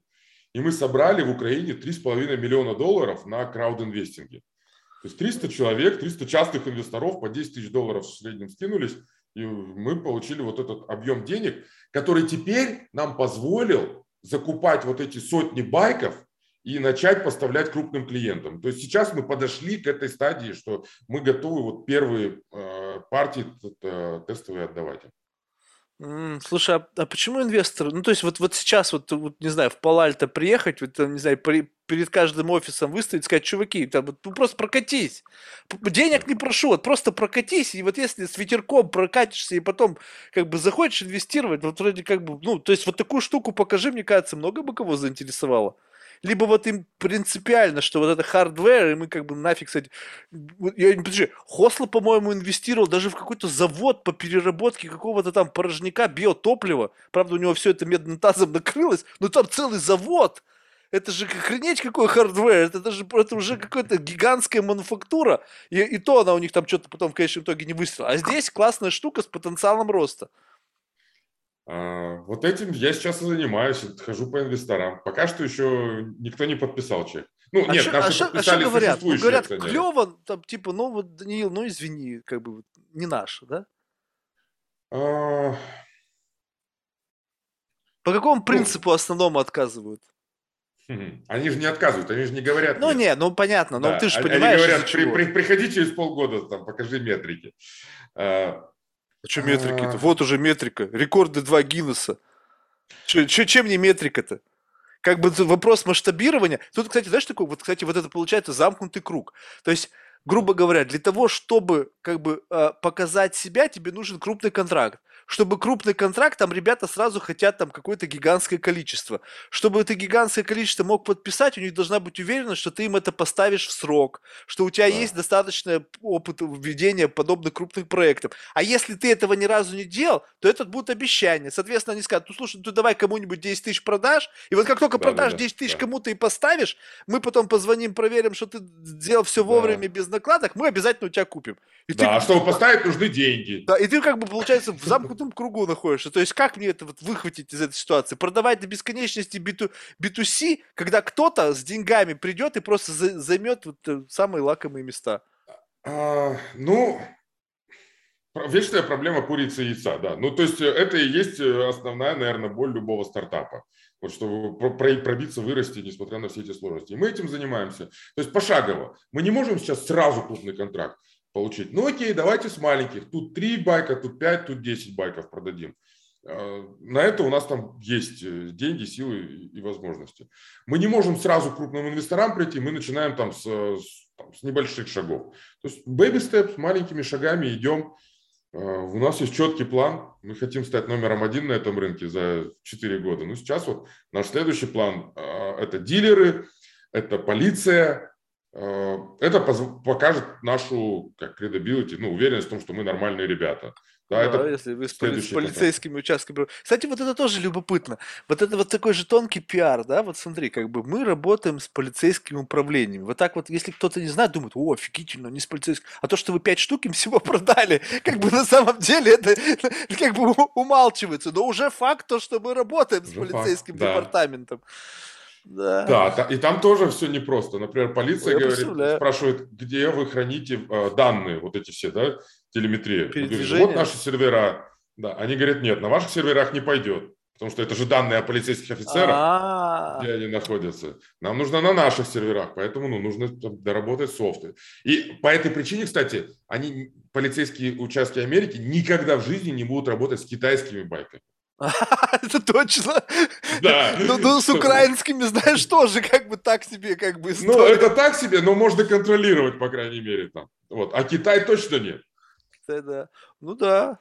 Слушай, ну вот это, кстати, неплохое. Это получается уже есть какое-то существенное конкурентное преимущество, преимущество перед китайской продукцией, потому что действительно. Ну, э, кстати, ну а вообще, в принципе-то, это большой... Ну, я не знаю, конечно, каков спрос, но если ты, блин, до сих пор видишь на лошадях полицейских, это же как это немножечко такой сюр, да? Ну, ну, ну вроде, в Нью-Йорке, в Централ Парке. Ну, в каком, в каком время живем, что вы до сих пор на лошадях? То есть, какого хрена? Я когда это вижу, я вообще понять не могу. Ну, ну, ну то есть, в чем вот здесь фишка, то, что ты на лошади? Ну, вот же, же есть средства передвижения, которые наверняка не хуже, чем на лошади. Но это экологично. Это, это не загрязняет воздух. Но да, для дерьмо парков, зато для... везде валяется. Ну, как бы, ну, Но это тоже экологично. Когда ну, ты смотри. встанешь по темноте, вот не особо экологично это, тебе да, кажется. Неприятно. Но мотоцикл в парке, он загрязняет воздух. Ну, велик-то вот. Вот такой вот. А на нем педали нужно крутить. Не, ну, ну он же с батарейкой. Вот ваш там. Наш электровелик, же... да, супер решение. У вас он такой, как будто даже оффроуд чуть-чуть, то есть, судя по вот тому, как он выглядит, то есть, даже, мне кажется, так борзенько. Но на лошади, конечно, есть определенный шарм, то есть, он высоко сидит, вроде как бы сразу же думаешь, блин. Да. да, ну вот я и говорю, что через там, 5-10 лет электровелик это станет доминирующим транспортом для индивидуального пользования. Именно потому, что он очень удобный со всех сторон. Он дешевый, его не нужно кормить, его не нужно заряжать, он не коптит. Во время ремонта руки не в масле, там запчастей-то вообще по минимуму. В 10 раз меньше, чем в мотоцикле. Там почти нечему ломаться. Это, это вот как э, Тесла вышла, они изменили да, э, рынок автомобилей, стали э, и электромобили сразу начали развиваться. Так электробайки сейчас э, тоже изменят. Я не говорю, что наши именно, но в целом электровелосипеды, они вытеснят мотоциклы, ну, не, не полностью, но станут доминирующими. Слушай, ну, кстати, вот это любопытная история, вот э, по поводу, ну, вот этих электромобилей. Э, ведь на самом деле как бы количество под всяких разработок электроавтомобилей какое-то прям гигантское. Там, по-моему, этот, как его там, Ют, забыл, какую фамилия. Он сотовые, сотовые телефоны делал. Сейчас у него какая-то Faraday Future или как-то так. Какая-то да, там тоже супер навороченная, какая-то там охренеть какая. Но вот ты вот, как, вот ты думаешь, вот в России кто-то об этой модели вообще машины слышал? Наверное, вот, нет. Я думаю, что нет. Но там такая тоже там разработка, там и все-все-все. Да, но что-то них... панель, панель солнечная, там да, но что-то у них не, вот, не склеивается, понимаешь? Вот, вот Tesla, по, пожалуй, единственная, не из тех, которые переориентировались, там, не знаю, там, Porsche, там, на электрокары, mm-hmm. самостоятельный бренд, ну, по-моему, еще что-то есть там, да, какие-то несколько, там тоже, по-моему, ребята миллиардерами стали не так давно. Ну, то есть, вот, но вот, вот как бы, если, вот условно же какой-то такой тренд вот на все вот это вот электро как бы есть. И э, ты говоришь, что вроде как инвесторы все равно как бы воротят пока. Они воротят пока, потому что вот еще нету вот этого прямо вот, ну, гигантского спроса, либо все-таки это вопрос зрелости самой компании. То есть вот как бы ты, ты можешь вот быть уже супер зрелый, условно, и технология проверена, и на рынке уже не первый год, есть там клиенты, которые рады и безумно покупают одним за другим, но они просто ждут, то есть у них, по сути, чек уже лежит, но они ждут, когда вот этот такой жор, начнется ажиотаж, когда вот просто да, как бы выписываешь завтра чек, и уже компания там через два дня уже там в два раза дороже стоит. Ну, а, есть такая фраза, инвестор всегда приходит на выручку, если она есть. Mm. То, то есть сначала нужно показать что, что компания зарабатывает и без инвестора, что у нас и так все хорошо. Да, и вот Uber, Uber, Uber-то что-то не особо зарабатывает, ну, с учетом того, что все, все в ну, долгах, в шелках. Ну, так ну, объем за счет чего? Оборот. Ну, так нет, так правильно. Если вас ввалить сейчас несколько там десятков миллионов и прода... хорошую рекламную кампанию на всех полках, тоже пойдет оборот неплохой. Ну, мы в любом случае, мы делаем свою работу, то есть мы продаем байки и показываем, э, наша юнит-экономика, она работает. На каждом байке там рентабельность 25%. И это позволяет нам не зависеть от инвесторов. Привлечем мы инвестиции, не привлечем, мы все равно будем продолжать работать и зарабатывать. Э, да, это не позволит там сильно масштабироваться в сотни раз, но это позволит расти там в 3, в 5, в 6 раз. Это, это тоже очень круто. И вот показывая этот рост в 5 раз ежегодно, то мы уже можем привлекать э, венчурное финансирование на то, чтобы масштабироваться в 100 раз. Слушай, ну вот тогда вот если как бы в сторону убрать продажи и рост компании как таковой, ну вот скажем, понятно, что заинтересованы в больших объемах продаж, каких-то крупных там якорных клиентов, которые будут там, не знаю, десять, тысячами заказывать там погоду в разные там э, уголки планеты. Вот мечта с точки зрения того, как вот ты бы хотел, чтобы выглядел байк, есть? Вот что вот, вот, вот, вот ты смотришь, ну, как, знаешь, такое, знаешь, фантазия. Фантазируешь, и вот ты смотришь, и вот этот байк, который вот ты бы хотел сделать. Вот какой-то эталонный. Вот он есть в голове? Конечно. Во-первых, он должен быть э, больше унисекс. То есть сейчас это такая мужская, маскулинная модель, а хотелось бы видеть, чтобы больше и, и для мужчин, и для женщин. Ну, розовую сделайте сидушку. Ну, не совсем. Тут, тут и какого-нибудь пушистика привяжите на руль.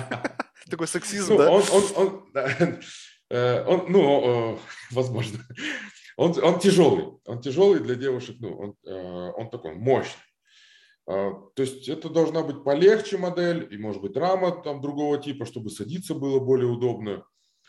Вот. Это в первую очередь. Во-вторых, он должен быть дешевле дешевле, то есть 6,5 тысяч долларов это все-таки ну, дороговато, это такая серьезная покупка должна быть. Это нужно решение принять о, о том, чтобы потратить эти деньги. То есть цена должна быть ниже, ну, насколько ниже я пока не могу сказать, там 3 тысячи долларов или 2, я цифру не назову. Но при этом... Ну, на порядок должен... ниже, условно.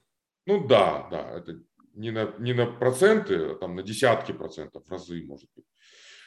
А, и при этом он должен сохранять все свои преимущества, которые у нас есть. То есть это и все умные навороты, и безопасность, это и, и хороший пробег, и хорошая скорость, это и фичи все, там и мобильные приложения, и крутизна определенная, и там номер один, и, и прочее, и прочее. Вот. То есть он должен быть, э, оставаться и быть номером один по ряду важных параметров среди других конкурентов. Слушай, ну вот, вот такая вот гонка за номер один. Ну, как бы с ценой понятно. То есть унисекс, ну, тоже, наверное, понятно, да? То есть, как бы часто вижу там девушек на велосипедах. То есть, понятно, что если тяжело, то, наверное, как бы через... Ну, хотя зато такая брутальность, она, знаешь, как бы всегда показывает эти фотографии, знаешь, когда там девушки горячие там на всяких байках смотрится как бы шх, огонь, да? Но вот как бы может быть действительно то, что тяжело, как бы этот фактор существенный. Ну, скажем так, вот это, этот вопрос, он как бы решен да, условно, то есть сделали как-то унисекс, то есть получается для того, чтобы сделать унисекс, он должен помимо дизайна стать легче. Легче это значит материалы. Материалы как бы инновационные, какие-то там а-ля карбоны, что-то, они пока дорогие. Ну да. То есть получается так, что нужно будет ждать, пока материалы легкие и прочные станут дешевле. И батареи ну, или... станут более емкие за меньшие деньги. Ну, или выбирать э, два пункта из трех. Да, круче и легче, но при этом дороже. Или круче и дешевле, но при этом вес, да. То есть, ну, что-то выбирать приходится. Слушай, ну вот тогда получается, это же вопрос как бы вот такой вот, ну как бы оптимальной выборки, да? То есть понимаешь, что как бы на самом деле, ну вот то, что ты описываешь, это как бы получается идеальный сценарий. И понимаешь, вот, но всегда идеальность, мне кажется, она вот, ну, я не знаю, может быть, сейчас ошибусь, ты меня можешь поправить, но она как бы, э, она не продается. Почему? Ну, то есть, смотри, когда это как бы вот, ну, то есть, подходит всем. То есть, не знаю, девушки какой-нибудь там и какому-нибудь брутальному мужику подходит одно и то же, и ты думаешь, как, как это странно, ну согласись, то есть вот как бы вот как-то сумели с телефонами так обойтись, да, то есть как бы единственное, что там есть у айфона, это цвет, да, и ты вроде как золотистенький, вроде как бы, или там черный, матовый, то есть как бы вот в этом определяется типа унисекс, да, там, или бы это для брутального мужика, и то я знаю кучу мужиков, у кого золотые телефоны, то есть вроде как бы тут сложно сказать, форма не но, определяет, а вот здесь но автомобили, вот... Ну, а, а вот автомобили, смотри, а есть какой-нибудь условный этот Гелендваген, такой mm-hmm. кубик Мерседес, да, который чисто Женщины его очень любят. У меня столько а, ну... знакомых подружек, они прямо, это вот прямо у них машина номер один. И ты знаешь, она наоборот считает себя кайфовой. Такая хрупкая девушка выходит из такого монстра. А очень любят такие машины. Не, у нас тоже есть девушки, которые катаются на нашем байке. Да, есть такие. Но вот в массе, например, Тесла, условная, там, Tesla 3, Tesla, Tesla X, неважно, а, они-то больше унисекс и прекрасно подходят ну, и мужчинам, На самом деле это какое-то божество минивэн. То есть, давай честно рассуждать. То есть, если бы не вот эти навороты, то есть, вот если бы это не Тесла с точки зрения там вот этих там каких-то фишек там с точки зрения там софта, там э, это какой-то сраный минивэн, абсолютно непривлекательный вообще никак. Ну, то есть, и, ну, да, он оптимально сделан с точки зрения там аэродинамики, безопасности, вопросов нету. Но вот если ты хочешь выпендриться формой, то как бы это не та машина, которую тебе нужно покупать. Там Chevrolet Camaro, там, не знаю, Bugatti, Lamborghini. Вот этим ты как бы, вот это какая-то эстетическая форма, красота в этом есть. То есть да. просто как бы, вот, ну как бы шар, вот если взять шар, это идеальная форма, да, то есть сфера, да? Да она как бы со всех сторон гладкая, обтекаемая, но в ней нету какой-то изюминки. А если это какая-то вот не какая-то сложная форма, которая привлекает взгляд, вот здесь вот возникает как бы такая... И вот как раз-таки вот Тесла, они как раз-таки и сделали условный унисекс, но mm-hmm. они тем самым потеряли какую-то самобытность. Ну, то есть, понимаешь, вот как бы вот ты вот хочешь выделиться. Сейчас ты выделяешься Теслой только потому, что Тесла относительно не так много. И то, что ты купил Теслу, это как бы тебе о чем-то говорит с точки зрения вот этой вот самой идеологии, вот этой вот там машина-гаджет, там вот это бла-бла-бла, всякая эта блевотина. Но вот если ты едешь на какой-нибудь там, не знаю, олдскульной там какой-нибудь машине, там, не знаю, там muscle car, там, или, ну, в общем, какой любой вот такой ярко выразительно, это о тебе говорит намного больше, чем вот такая вот, как бы, ну, простая с точки зрения подгонки под все категории. То есть это, это заигрывание с широкой аудиторией. С точки зрения бизнеса, понятно, ты должен максимально угодить всем. Мужику, толстому, там, не знаю, спортивному, неспортивному, женщине, бабушке, то есть всем. И все на нее смотрят, и как бы, ну, пойдет. Я понимаю, о чем ты говоришь. Я не скажу, что я во всем согласен, но я понимаю. Э, и да, вот э, когда ездят на нашем байке на дороге, то это говорит о человеке что-то. Да, да, да. Да, э, это прям, ну, у него свой такой характер, ярко выраженный такой, немножко брутальный, да, мужской характер. Мы, я еще не сказал, в этом году мы работаем еще над одной моделью. А, там как раз будет карбоновая рама и прям вот очень такая стильная, дизайнерская будет машина. А, она вот совсем в другую сторону. Там будет, конечно, преемственность нашей существующей модели, но это чисто так очень, а, ну, вообще новый взгляд будет на, на, на байк. Я пока, к сожалению, расшарить картинки не могу угу. до выхода модели, но это будет совершенно новый, вот, условно говоря, Бугатти. Вот сейчас у нас Гелендваген, да, мы не говорим пока про Теслу, но у нас будет Бугатти или Камара. А, то есть с яркой выразительностью. Да, да. Вот, будет такой с характером очень мощным. Вот. А будет ли у нас условный дизайн Теслы?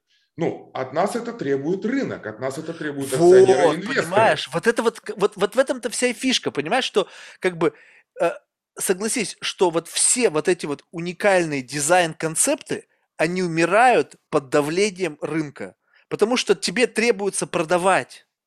То есть ты должен как можно больше, чтобы человек смотрит, и у него как бы нету вот этого дизальянса. То есть он и, и мне подойдет с моим характером, он подойдет Васе с другим характером, наши там Маши подойдет, ну, в общем, не важно всем. Но вот как бы согласись, это как бы попытка угодить всем, она убивает вот идею. Ну, то есть, в конечном итоге ты будешь доволен своими цифрами на банковском счету, но глядя на свой продукт, ты будешь, блин, какое же говно. Всем Ну, подходит, ну, как бы хорошо продается, но вот это не то, что я хочу.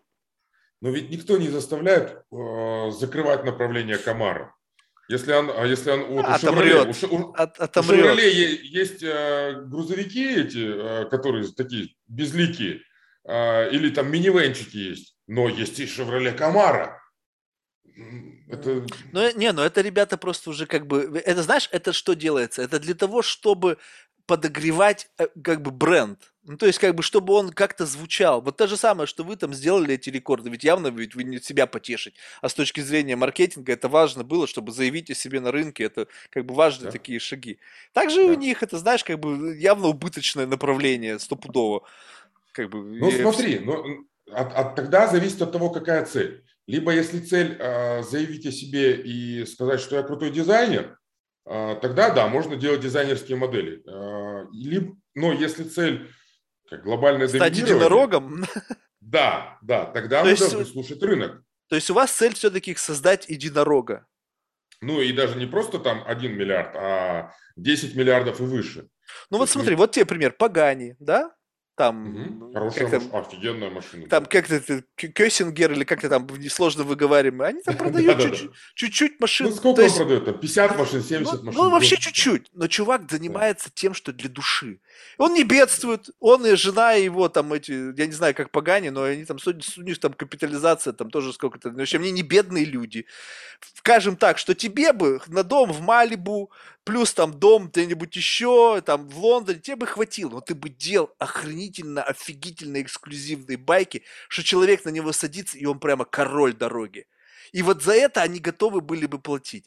Да, ты не, не миллиардер по сравнению, там, не знаю, у тебя там нету тысячных продаж. Но с другой стороны, вот тут что нужно? То есть вот как бы делать что-то для души и не бедствовать, причем как бы не бедствовать, как бы жить лучше, чем 99,9% населения с Земли. Либо как бы сделать что-то, ну, как бы нереально большого масштаба, там, с какой-то капитализацией, но в конечном итоге качество жизни у тебя будет то же самое, но ты не будешь доволен тем, что ты производишь. Ну смотри, вот этот вот э, Кё- Кё- Кёнигсегг или как? Я- я сам да, тоже- что такое, ага. Да, да, тоже. не- Вот видишь, никто не помнит, как он, э, Ну, в общем, что-то все знают, что такое Кёнигсегг. Какой-то, да, вот уникальный автомобиль, там, дизайнерский, очень крутой.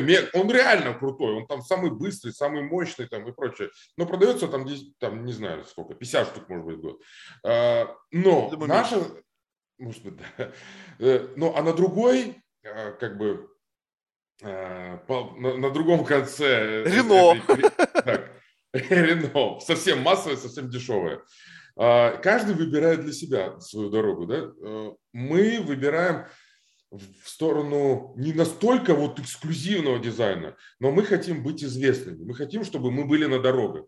Вот как Тесла сейчас много на дорогах, так и мы хотим, чтобы нами пользовались, чтобы вот мы стали номером один для профессионального райдера, для профессиональных, вот среди двухколесных байков, чтобы мы были номером один для тех, кто не просто повеселиться там, по- покататься там на этот, э, по бездорожью, ну просто по бездорожью раз в месяц выезжает, а для тех, кто ездит каждый день, для тех, кто ездит много. Вот мы хотим быть номером один. Да, но понимаешь, вот с Теслой это там история другая. Во-первых, значит, Тесла с точки зрения там п- продолжительности поездки явно уступает большинству автомобилей. Соответственно, как бы выпендрешь весь Теслы только в ее инновационной начинке. И только да. поэтому люди ее покупают. Ну, то есть, вот, да, Да, там есть, да, наверное, это гаджет. зеленая эта тема, хотя это тоже такая сомнительная история. Я что-то сомневаюсь, что электрокары, они как бы в такой большой существенный прогресс дают с точки зрения экологии. Ну, Блин, извините, Не, ребята. ну это важно. Важно. Люди, которые заботятся Стоп, подожди, но это, это абсолютно, мне кажется, лажа.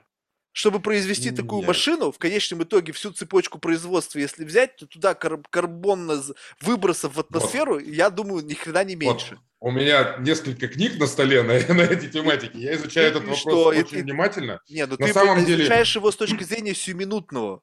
Вот что Нет, в, нет, нет. в городах, да, Мгм. будет меньше выбросов, но батарейка это откуда-то приехала, эту как-то батарейку привезли, собрали. Вот если весь цикл абсолютно с нулевым карбоном выбросов, тогда да. Но ведь до- Смотри, до я- тут два, э, Ага. два, два, да, ты прав, две точки зрения. Одна точка зрения здесь сейчас в городе, а другая точка зрения в целом. Так вот, во-первых, здесь сейчас это тоже важно. Либо мы в городе, мы же живем в городе, и мы дышим этими выхлопами, а электромобиль, он избавляет нас от э, загазованности, все эти СО2, феррофосфаты и прочее. Mm. То есть это тоже важно. Важно, что мы выносим э, вредные вещества из зоны нашего дыхания. Это, это, это важно здесь сейчас. Но во-вторых, если мы смотрим весь цикл, то уже доказано и рассчитано, что производство электромобиля, оно там, на 15-20% э, дает меньше вредных выбросов, чем производство бензинового автомобиля с топливом в целом. А за счет чего? Мощности ну, те же самые, цепочки доставки. А бензин? А бензин? В смысле бензин? Ну, добы, добыча, переработка бензина – это тоже грязное производство. Да, но до момента, подожди, до момента того, как машина выехала, бензин не нужен. Смотри, а, а мы же, ты же говоришь в целом? То есть ну, давай правильно. смотреть в целом. То есть сколько а, электромобиль за 20 лет работы потребит электроэнергии и а, обычный автомобиль а, потребит бензина? Это тоже нужно считать. Да, но смотри, я, я сейчас как бы абсолютно нахожусь с, с тобой не вправе вообще спорить, потому что, во-первых, я ничего не знаю, да, но вот что у меня в голове засело? Ну, как бы, знаешь, какие заметки сумасшедшего? То есть вот, а, скажем так, для того, чтобы увеличить объем производства электрокаров, нужны редкоземельные металлы. Так? Ну, потому что там это литий, все, вот, ну, может быть, не совсем редкоземельные, но, в общем, используются материалы более высок, более редкие, нежели для производства обычных автомобилей. Для этого нужно начинать новые месторождения, потому что как бы недостаточно явно того, что сейчас есть, чтобы заменить полностью весь автопарк. Заводы по переработке нефти уже стоят. Их не надо заново выстраивать. Их можно модернизировать, они будут более экологичными. Для того, чтобы просто взять и перевести экономику и производство на электричество, нужно гигантский просто выброс карбонов, чтобы построить заново новую инфраструктуру для того, чтобы производить экологически чистый транспорт. И вот этот перелом, вот этот вот как бы аккумуляция всех усилий всех стран, а будут все равно заводы строить сначала на машинах, которые ждут, ждут соляру, и только потом, когда построятся новые заводы, когда появится техника, работающая там на водороде или там еще на чем-то, и вот когда это там через 50 лет заработает, это будет плюс. А вот эти 50 лет засрут так, как за 100 лет или за 200, если бы двигались тем же самым путем, только медленнее. А, вот, вот эти аргументы приводили, э, приводило бензиновое лобби лет 10 назад. Мне не платили. Я просто так вот Да, но но оно засело просто в головах. Э, вот я, у меня вот в голове вот такое представление, представляешь себе? Ну, а, это есть такое восприятие, такое ощущение. Но корни, они растут оттуда, когда бензиновые автомобильные производители, бензиновые или производители нефтепродуктов, они не, не пытались не допустить на рынок электромобили. То есть это с тех говорили, пор прошито у меня в голове? Это, да, к сожалению, это прошито. Но вот если ты погрузишься, углубишься в расчеты, а, ну, ты увидишь, что на самом деле производство электромобилей, ну вот если, я, я сейчас приведу пример, производство электромобилей и производство, допустим, водородных авто, автомобилей, оно все равно экологичнее, чем производство бензиновых автомобилей. И то, и другое, даже с учетом того, что нужно э, ставить новые заводы. А теперь пример, который я обещал. А, производя бензиновый автомобиль, нужно, а, ну, в автомобиле есть э, ну, в среднем где-то 3000 запчастей. Э, в электромобиле меньше тысячи запчастей. А, вон оно что, понял. Да, ага. и то есть э, вот даже например... То есть уже внутреннего... по факту сборки уже меньше нужно затратить, затратить чего-то. Да, да вот, вот возьмем, например, там двигатель внутреннего сгорания в нем клапана, фильтра, поршни, различные прокладки, там, эти свечи и, и прочее. Вот двигатель внутреннего сгорания. А здесь двигатель, ну, это электромотор, это обмотка, магниты, это корпус. Вот а, самый обычный электромотор, да. То есть запчастей здесь там, 50, а здесь 3. Mm. Коробка передач. А, я не знаю, что там в коробке передач, в автоматической, ручной там, да, я не механик. Но в электромобиле она вообще отсутствует. И, и вот, Я э, понял, ага. Понимаешь, то есть меньше нужно сопутствующих заводов построить. В электромобиле э, гораздо э, на порядок меньше запчастей, соответственно, гораздо меньше используется ресурсов. Все понял. То есть, по сути, это так-то даже для автопрома-то и выгоднее производить подобные электромобили, потому что Да. меньше, меньше нагрузка на цеп- цепочку логистическую, поставки, меньше сложности Конечно. с точки зрения производства там каких-то запчастей, номенклатуры Правильно. этих запчастей. Правильно. И, сервисное и затем обслуживание. обслуживание. Обслуживание тоже меньше, да. Ломается реже. Да, да, да. Слушай, да, ну вот видишь, вот в- важно, чтобы вот кто-то взял и вот в правильно направлении повернул. Все-таки мозги-то они в состоянии. То есть я- я вот не, не из тех людей, которые, знаешь, будут до последнего отстаивать свою точку зрения. То есть мне, глав... мне нужно вовремя поправить, потому что я подзашито где-то, знаешь, что-то меня завирусил какой-то идеей, и все. Я буду, пока меня ее не переключит фокус, я буду ее транслировать, хотя она может Ну, быть ты совершенно задаешь правильные вопросы. Да, ну тогда вот э, следующий как бы такой важный аспект, то есть, ну мы как бы уже выяснили, что в принципе инвесторы созреют, и вот степ-бай-степ вы просто подойдете там к тому моменту, когда вас будут рассматривать как потенциально вот такую горячую для инвестиций компанию. То есть, скажем так, Ну что да. ты определился для себя, что этот продукт, он должен нести в себе элементы индивидуальности и быть лидером на рынке, при всем при этом должен быть доступен и как бы это, со- соответствовать политике вот это как бы унисекс, там, diversity, inclusion, там, вся вот эта вот Да. история, которая сейчас модна. Вот, Да. но в то же время ты сказал, что ты рассматриваешь для себя вариант такого какого-нибудь там, не знаю, а там Google X лаборатории, в которых будут там выпускаться какие-то там, не знаю, модели или одна или там несколько для таких ценителей какого-то эксклюзива. То есть это Да, как бы есть. идеальная получается компания, когда есть массовый продукт, который позволяет оплачивать удовольствие, и что-то для души, чтобы это была какая-то такая... Да, да, и это постоянный путь. Это, ну, мы, оно так, наверное, и всегда будет. Что-то массовое, а что-то пробуем, где-то экспериментируем. И мы очень много вкладываем в, в будущее, в, в развитие, в, ар- в наше R&D, в разработку новых моделей, и, и не только новых моделей, новых компонентов. Слушай, ну вот а тебе не кажется, чтобы вот, ну, по- как бы сейчас я, может быть, как бы глупость скажу очередную, но вот ты сказал, вот важно вам выделяться на дороге.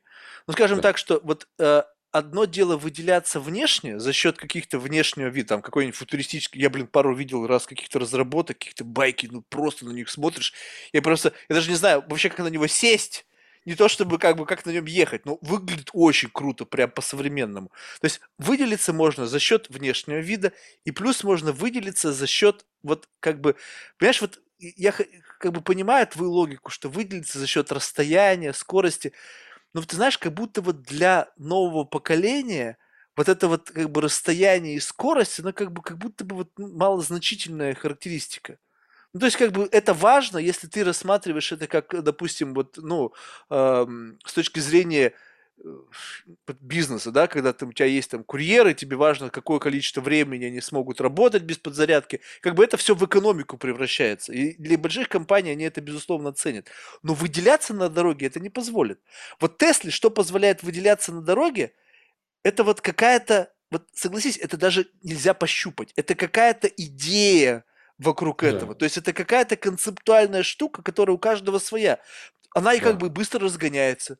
То есть люди, которые там привыкли там гашетку давить, они охреневают от того, как она быстро разгоняется и говорят, блин, у меня там, не знаю, моя Lamborghini там или там мой Porsche там, ну, обычный, не какой-то там суперкар, Мгм. как бы уступает. И ты думаешь, ни хрена себе. С другой стороны, те, кто любят какие-то гаджеты, там у них там этот дисплей гигантский, там какая-то там набор, и, и, и все вот это собрано в какую-то такую единую экосистему и выделяется именно вот этим каким-то шумом, вот этим базом вокруг этого авто. То есть получается, что вот выделиться одного элемента, и причем такого, который как бы, ну, совершенно базовый, там, скорость. Ну, блин, скоростью выделяться, ну, это какой-то уже, знаешь, зашквар. Да? Ну, то есть, блин, ну, что там, за секунды, доли секунды будете бодаться, если вот это пойдет. То есть, как будто бы это все какая-то идея. И вот, как бы, идея, это вот как раз-таки вот эта сложная экосистема. И вот получается тогда, что чтобы выделиться на, на рынке, нужно вот создавать эту экосистему. И вот что может представлять из себя экосистема вот э, подобных вот э, легковых каких-то транспорта вот этого экологичного там ебайкового плана? А, Экосистема. Ну, интересный вывод, и да, ты, наверное, прав. А, я рассматривал это по-другому. Ну, у нас есть... Мы не строим экосистему. Мы не можем а, ну, построить там сеть зарядок по всей Америке. Во-первых, потому что она нам не нужна. У Теслы необходимость это, да, а нам не нужно, потому что наш байк можно зарядить в любой розетке. Но у нас есть какая-то система ценностей и система важных, ну да, ценностей.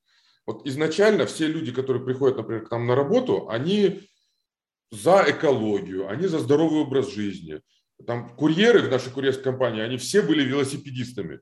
То есть все умеют ездить на велосипеде и, и ездят подолгу. Не, ну это понятно, иначе бы он не вывез бы просто, ну да. Правильно. То есть вот, естественным образом у нас в ДНК нашей компании прошита любовь к спорту, к здоровью, к велосипедам, к экологии, к альтернативным транспортам, вот, к зеленой энергетике и так далее. И вот так вот э, у нас все люди в компании, они это разделяют. Там, за чистый воздух, за экологичность. И, и наши клиенты, они тоже так или иначе это разделяют. Они тоже и за спорт, и за экологию, и за чистый воздух. И может быть, пускай это явно, то есть не, не написано у нас на сайте, покупайте наш байк, потому что мы за чистый воздух. Нет, такого слогана нету. Но тем не менее, это на подкорке, это на уровне ДНК где-то. Э, то есть мы, не, ну подожди, мы, мы вот, говорим вот это, кстати, языке. вообще такой очень странный аргумент. Байк есть байк. Ты продаешь велосипед только с электрической батарейкой. То есть обычный велосипед без батарейки все-таки поэкологичнее будет. Ну, согласись, Мы... деталей меньше, а раз деталей меньше из твоей же логики с приведенным примером про автомобили, значит экологичнее. Ну, тогда лошадь еще экологичнее, да? Нет, лошадь, это уже совсем перебор. Нет, ну да, а что, ну Пелевины, вон в книжке-то в новой, они там на лошадях гоняют, у них телеги. Слушай, ну нет, ну вот смотри, мы, экологичнее, чем бензиновый мотоцикл. Да, ну тогда вам нужно конкурировать то есть уже как бы с автомобилями и мотоциклами, а не, а не как бы говорить, что мы экологичный там велик. Не, подожди, я, я, во-первых, мы так не заявляем, что мы экологичнее велик. Поэтому тогда и получается, что это как, как Но... вот явное такое конкурентное преимущество не работает. Нет, я говорю про ценности. Я не говорю, что это конкурентное преимущество. Я говорю, что ценности у нас одинаковые. Что человек, который э, заботится об экологии, там, разделяет мусор, э, он э, вероятнее купит электровелосипед. Чем, вероятнее, чем что? Возможно, чем, ну, чем мотоцикл-то точно. Ну так он, а... он, он, он, у него просто выбора другого нету. Он, он ну... просто единственное, что мне кажется дает преимущество, что раньше он у него выбора не было только кроме как крутить педали, а теперь он может их не крутить и в то же время носить тот же самый зеленый бейджик, как бы не противореча своим внутренним ценностям. Вот смотри, я, например, могу дома молоть кофе э, ручной мельницей. Угу. Э, это медитативное занятие, но это там задалбывает, да, если это по, по много. Вообще очень. По, да. Поэтому я, как продвинутый современный человек, покупаю э, электрокофемолку. Я а лучше вообще автомат засыпал, и тебе сразу же там и молит, и кофе варит. Да. Ну так вот, покупая вот этот автомат, я хочу понимать, что я делаю что-то важное и для экологии. То есть либо этот автомат использован, э, произведен с использованием там детского труда где-нибудь там в Нигерии, я тогда не хочу его покупать. А, или он там произведен из каких-то вредных выбросов, тоже не хочу покупать. А у тебя iPhone Но, есть? Ну, у меня Android. Ну, телефон сотовый есть. Да. Ну, То есть, конечно. в принципе, ты, получается, оплачиваешь детский труд, потому что все эти телефоны так или иначе произведены в цепочке, есть какой-то рабский труд. Подожди, то есть ты сейчас перекидываешь. Э, не, ну, ну просто я просто я, не, я просто хочу понять, а есть вот такие люди в реальности, которые вот так вот думают. Вот честно тебе скажу, я вроде как бы все равно, ну, я как бы не самый лучший человек на свете, но уж и не последнее говно. Но я тебе скажу честно, при выборе того, что я покупаю, я никогда в жизни не задумывался, где там какой там рабский труд. Я Хорошо, смотрю, нравится, не нравится. Хорошо, ты не задумываешься. Но если вот у тебя, ты пришел в магазин, у тебя на полке два абсолютно одинаковых товара, и про один ты знаешь, что вот эти ребята людей убивают в Колумбии. Откуда а... я это об этом знаю? Ну, знаешь откуда-то. Ну. Э, или хорошо, там про, хорошо, про один ничего не написано, а про другой написано 2 доллара с покупки этого кофейного аппарата уйдет в фонд голодающим там э, в в какой-то бедной стране. Ну, если абсолютно одинаковые, и мне Да. абсолютно как бы нету разницы с точки зрения производительности, функционала, там, внешнего вида, то, конечно, я заплачу 2 бакса, мне пофиг. Вот, ты нормальный, хороший человек, да. Теперь то же самое, а, вот два кофейных аппарата. Этот использован, ну, при помощи там старых обычных технологий, а вот этот там на 10% меньше вредит экологии. Наверное, ты выберешь второй. Да, но вы сейчас мы сравниваем с великами. Велики а- изначально экологии не вредили. Нет, а велики это, это сравнение с кофемолкой. Кофемолка это ручной труд, и велик это ручной труд. А, труд. вон в чем, ну все понял. То есть получается, Да, что а- как бы ты комфорт приобретаешь, но не, но не э, теряешь вот этого самого э, э, как бы внутреннего эмо- ну, как бы, как идеологического стержня. То есть ты не противоречишь своим ценностям. Я рад, что мне удалось донести свою мысль. Все, я понял. Ну да. Не, ну вот просто понимаешь, вот это стало доступно. Просто согласись, это же вот как бы эта штука. ну, Нет, я понимаю, что всегда были люди, то есть там, не знаю, были раньше хиппи, да, там какие-то, они там тоже все вот за все зеленое, там гринписовцы очень мощно в одно время гремели. Но чтобы вот это было как вот такой реальный sales point, это стало вот-вот, вот недавно. Когда ты смотришь, вроде как бы с виду как бы приличные люди, как бы все с какими-то там тесемками сделанные там из, не знаю, из какой-то там экологически переработанной херни, и они как бы этим гордятся, и как бы реально у них вот эта установка. То есть вот откуда берется целевая аудитория, потому что раньше этих людей как бы не было. Ну, то есть раньше что нужно было? Чтобы я купил, и эта херня работала вечно. И как она там сделана, какой там труд, да срать я хотел. Было Главное, чтобы у меня, я мог ее своему внуку передать, чтобы вот эта мясорубка вот эта вот сделанная там на заводе по ГОСТу, она до сих пор переходит там из поколения в поколение. То есть вот- вот такие были ценностные ориентиры. А сейчас нет. Сейчас главное, чтобы трубочка была бумажная, чтобы она в носу у черепашки бедно не застряла. И вот, вот Ну, этот нарастающий пласт, он дает возможность отстраиваться от конкурентов за счет вот именно вот этого вектора продажи. А, Да, я не могу сказать за других, а, ну, какие у них там изначальные мотивы. Я могу сказать про себя. Моя история такая, что я вырос в Алма-Ате, и там а, воздух очень грязный. То есть э, Алмата окружена с трех сторон горами, и поэтому весь смог, он просто А, вот вверх-вниз, да-да-да-да. и, ну, не выдувается. Это прям реально годами, десятилетиями стоит смог черный. Когда в горы вверх поднимаешься, ты не видишь города внизу из-за этой черной линзы. Да, это капец. Это, ну, я, при, вот я был в Алмате в декабре, на второй, на третий день у меня уже заложило нос. И у людей реально заболевания дыхательных путей, астма, у, детей очень много, очень высокий процент заболеваемости. Вот именно из-за экологии это катастрофа экологическая. А, и Я вырос в Алмате. То есть я реально, мне было два или три года, когда родители переехали из Москвы в Алмату. а, Я вот рос в Алмате, школа, институт и так далее.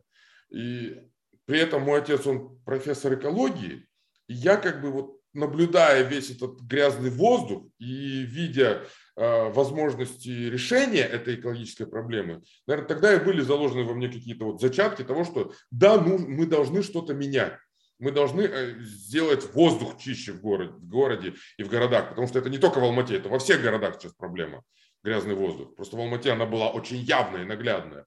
А, И вот уже когда в осознанном возрасте, это не сразу мысль пришла, конечно, я не вырос с этим, а, я хочу быть там, а, менять мир. Но в какой-то момент пришло осознание того, что да, я должен э, работать и делать бизнес не просто ради денег и ради, там, ради бизнеса, а еще и быть экологичным. То есть, э, чтобы этот бизнес был экологичным. Не просто производить там мотоциклы и загрязнять природу. Нет, если уж мотоциклы, то это должны быть экологичные мотоциклы. И, ну, и вот все, что я делаю, там тот же, та же курьерская служба доставки, она не просто курьерская служба, но она еще и спортивная, она там с людьми, которые разделяют эти ценности. Вот в какой-то момент пришло это осознание. Но корни, они оттуда, из Алматы. Слушай, ну вот сейчас же появились эти вот импакт-фонды, которые там ECG или как там, вот они же как раз-таки смотрят на проекты, подобные вот другим, что ты как бы при сохранении жизнеспособной финансовой модели творишь добро, ну то есть как бы долгосрочно. И вот тут тогда вопрос, вот смотри, кстати, вот ты сказал там примеры, то, что никогда не купит китайское, а ведь у вас завод в Китае находится, почему бы не сделать в Америке и поставить штамп Made in USA? Это же сейчас вот в тренде вот такая тема, что там вроде да, как даже это... крупные компании собираются обратно перевозить свое производство. Тут да, инвесторы, да. может, оценить, скажут, ну, блин, ты молодчага. Вон это в Техасе, там, целей. рядом с абсолютно... Маском. Слушай, ты, ты, ты берешь вот все мои слова. Вот именно мы собираемся перенести в Америку. Именно в Техас. Ну, Техас у нас в шорт-листе там в трех, трех штатах. А, да, но на это просто нужны инвестиции. Это часть э, нашей финансовой стратегии, что мы планируем переместить производство, сборку байков сюда, в Америку. Просто деньги нужны. Слушай, ну вот надо как-то к инвесторам это... Вот, ну, то есть, я понимаешь, вот, вот а кстати, ты, вот... Ты знаешь вот, инвесторов, куда мы можем обратиться? Скажи, кого я не знаю. Познакомь меня. Нет, это без проблем. Слушай, ну вот просто мне, знаешь, вот что самое удивительное, что я как бы, ну, я, я, я сам, конечно, не инвестор. То есть, если бы и был, наверное, был бы никудышным. Потому что я все-таки как-то, у меня вот нутро, и вот есть что-то, вот я чувствую, что вот настоящее. Вот когда я вижу, когда кто-то инвестирует там какие-то миллионы там в какой-то bullshit, ну, то есть вот какой-то, я не понимаю, как вообще деньги на этом заработать. Ну, есть, может быть, я, конечно, идиот, да, но какой-то там очередной там app там, или там какого-то там уже миллионов там каких-то app ов, и они все это плодят, плодят, плодят. А тут вот реальный бизнес, и деньги не дают думаешь, какого хрена? Тогда что вам надо-то? Вот что вы хотите? И вот я как бы, вот эти impact -фонды, да, вроде тут у них конкретная цель. Но если импакт-фонд начнет инвестировать в мобильные приложения или в какой-то софтвер, это грошем цена. Потому что, ну, ну, как бы, каким бы ни был там импакт от Фейсбука, наверное, он там есть какой-то позитивный, но в целом на экологию и на вообще качество жизни людей, ну, вряд ли влияет. Ну да, типа connected people, там непонятно, то ли мы стали ближе, то ли дальше, то ли все по с ума посходили, озлобились. А тут вот продукт, на котором можно ездить, на котором можно работать, на котором можно, не знаю, там, делать мир лучше, там, разнося, не знаю, там, бесплатную пиццу. Ну, в общем, неважно что. То есть есть что-то, что можно потрогать. Ну, и, да. как, и как бы на это как будто бы как бы в последнюю очередь обращается внимание. Я не, не понимаю, то есть, что нужно, как бы, каков должен быть месседж, чтобы вот, вот эту тему всю раскрутить. То есть тут такое ощущение, что вот какая-то магия, связанная с умением уговаривать людей. Вот у, у, у Маска, у него же какая-то там, он, не знаю, заклинатель змей, да, вот, ну согласись. Я услышал о Тесле, блин, наверное, когда вообще никто ничего не слышал. То есть это были какой-то узкий круг инвесторов. Я помню, ходили письма там по, по поднятию денег, там какие-то те самые ранние раунды. Я даже не помню. Это еще, блин, по-моему, даже какие-то годы, какие даже сейчас не вспомню, ну, очень давно. Я помню mm-hmm. эти письма. И там вот какая-то эта магия. Я помню люди, которые там венчурные капиталисты, они были больны этой идеей. Прям больны. И вот сейчас, получается, для того, чтобы проекты вот такого масштаба продвигать, нужно быть вот каким-то таким, знаешь, вот прям вот человеком, который в состоянии вот заклинать, вот, знаешь, вот эти вот как бы умы инвесторов превращать вот как бы вот, вот чтобы они были, они так-то провидцы все условно, их же там называют, и там, ой, там все молятся на эти там фонды Силиконовой долины, они там провидцы, провидцы, ну окей, вот, ты сам говоришь о том, как будет перспектива роста, а все остального, и получается так, что как бы, ну, как-то не срастается. То есть нужно себя доказать, там нужно там ну, это. Да, но тот же Маск, он же заказал сначала, у него же был PayPal. Да, но этим, PayPal и Tesla вообще никак не связаны. Это то же самое, ну, что я сейчас... Ну, предпринимательский э, вот этот вот... Э, как, он доказал, что он э, бизнесмен. Да, а у вас мировой, два мировых рекорда. Что, не доказательство? А, Или ну, это как бы не я, катит с точки ну, зрения ну, меня масштабирования? Меня же, меня же не знают эти инвесторы, а Маска они знали, там, видели его путь развития, там, успешный выход этого PayPal, а, там много Слушай, ну окей, оборотов. но вот, э, а, ну, если, допустим, Силиконовая долина, понятно, там они всегда там, заж... они, во-первых, очень достаточно зажравшиеся, но ведь есть сейчас куча российских инвесторов, которые тоже там пытаются стать крутышками э, вот в этом инвестиционном бизнесе. С ними-то что, они, они могут стать входным билетом в этот Club. А им, ну, им-то вот как и... раз нужно сейчас сунуть куда-то денег, а их нигде же не зовут им там самое говно какое-то предлагают, там, десятой доли, там, и они вот довольны, там, хлопают в ладоши, когда им там маленький кусочек достался, они, ой, мы инвестировали в SpaceX, там, какой-то 0,0000, там, один процент купили и безумно счастливы. Вот же может быть. Есть фонды. Ну, а вот ты спрашиваешь, э, почему фонды отказывают. Вот как раз хороший пример э, Дмитрий Гришин, и Grishin Robotics. Вот он как раз в hardware инвестирует, и, собственно, э, фонд он В самокаты электрические тоже инвестирует. Вот я с ним виделся, когда, год назад, что ли, э, с ним и с его инвест-менеджерами. Вот э, они посмотрели мой продукт, сказали, окей, хорошо. Задали вопрос, а у тебя есть recurring revenue model? Нет, у меня нету recurring revenue model. А, ну тогда ты нам не интересен. Окей, ладно, хорошо, я иду дальше, следующий фонд. Ну вот, то есть вот пример, почему, не, отказ, почему отказали. И вот как раз российский, зато в hardware инвестирует, но именно наш э, проект ему не подошел. Его право, это его деньги. Он может отказать. Но ведь это не он отказал, отказали там какая-то свита. Он, он лично. А Нет, он, он лично тебя спрашивал это? Э, в том числе он лично. Слушай, а вот можешь, вот как бы я перевод понимаю, но я не понимаю, о чем вообще вопрос. А, то есть э, recurring revenue это вот а, то есть стабильное когда... ревенью, которое переходит из, из раза в раз. Из месяца в месяц, да. Подписка какая-нибудь. То есть э, он говорит, в чем ваше бизнес смотрели? Я говорю, ну вот мы продали байк там за 6,5 тысяч долларов, получили деньги. Он говорит, а как клиент будет возвращаться к тебе? Я говорю, ну он там через 2-3 года у него понадобится еще байк, он еще раз придет купить. Нет, им так не нужно. Им нужно, чтобы из месяца в месяц какая-нибудь байк по подписке, условно говоря. Например, то есть вот человек платит 150 баксов в месяц, и в этом месяце платит, и в следующем месяце я ему даю байк, и вот у нас есть 10 тысяч клиентов, которые по 100 баксов в месяц платят, и вот из месяца в месяц у нас вот этот оборот есть.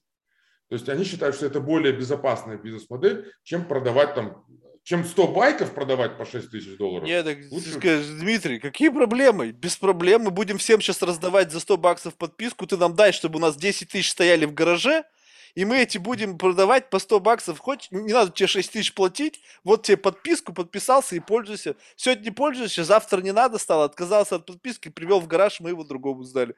Ну, они хотят, чтобы мы сами это все сначала протестировали. Вот это как работает? Наоборот. То есть, когда приходят какие-то чуваки, когда у них там на коленке, у меня есть там какой-то application, я вот он такой кривой косой, его не нужно там ничего с ним делать, его не нужно там заниматься деталями, там поставщиков. Ну, такое поехали, такое мы можем тебе поверить, что ты это сделаешь. А то, что ты не сможешь... Блин, короче, несправедливо это. А, я не знаю. Мы просто делаем свое дело, мы просто работаем. Просто знаешь, это вот как удивительно. Вот смотри, вот как бы вот все построено на инженерии, все не было бы ничего, если бы не было машин, производств, и, и как бы да. все, и вот это как бы лежит в основе всего. Сейчас, да, пытаются как бы такой, знаешь, невидимый с, с, фокус на IT-компании, да, вот они там в S&P там первую десятку там возглавляют и так далее. Но с другой стороны, это же все только благодаря тому, что уже все устроено. Ну, устроено, да, все, да. все, все построено. Да. Тот, тот, тот же Uber, он хоть это приложение, но он базируется на, на машинах, тех, ездит на машинах, живую, да, конечно. На, То есть, машинах, да. Без, без этого бы эта вся штука не работала. Да, они пытаются сейчас водителя оттуда выкинуть, но в отличие от тебя, у них цена не будет падать. Насколько мне вот я побеседовал, я говорю, что упадет цена на Uber, если, допустим, выкинут водителя? Говорит, хер, у них такие долги, что они будут а, по максимуму пытаться сделать маржинальность в высокую, чтобы эти долги вернуть инвесторам. Поэтому не ожидайте снижения цен на Uber, даже если не будет водителя, самой дорогой части этого процесса. Ну, да. да, тяжело. То есть, но, но ты как бы осознанно пошел на этот шаг, потому что все равно ты веришь, что так или иначе люди, которые поверят и проинвестируют, они найдутся. Потому что как бы жив, идея жива, то есть она не Конечно. высосана из пальца. Это реальный продукт, это реальный, вот его можно прийти к нам в гараж, посмотреть, разобранный, поездить на нем, можно прийти к нашим клиентам. У нас есть продажи, наши вот эти письма все, вот я говорю, курьерские компании или там службы доставок на тысячи байков, которые хотят купить, это все реальные вещи. Они не зависят от того, будет у нас инвестор или нет. То есть, да, мы чуточку дольше э, просто потратим, больше потратим времени на закрытие контрактов, но мы все равно работаем над этим. Это наша основная работа – делать бизнес и зарабатывать деньги. Вот. Наличие инвестора позволит нам в 10 раз быстрее расти. И поэтому, конечно, я очень хочу, чтобы у нас был инвестор. Ну, я понимаю, что поиск инвестора – это не за один месяц, это там иногда может быть полгода, иногда год э, такая работа. Ну, я сейчас на этом сфокусирован, я ищу инвесторов. Слушай, ну а вот такой вариант, когда, допустим, ну, скажем так, инвесторы это, ну, такие ребята очень специфические. Но вот смотри, допустим, если я бизнес, да, ну вот скажем так, вот бизнес по той же самой доставке. То есть, по сути, ведь можно рассматривать покупку велосипедов, да, байков, e-байков, как инвестиция. И получается, да. ты в два в одном.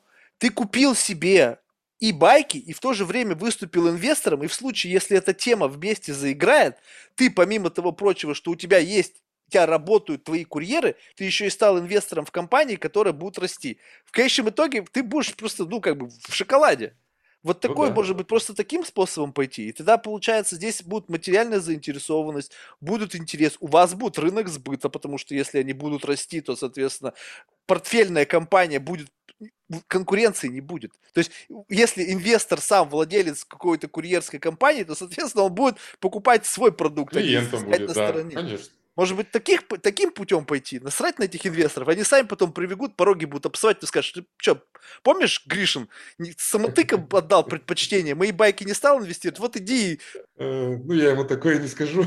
Ну, понятно. Но, но, Меня-то но, с ним ничего не связывает, так что я могу что угодно говорить.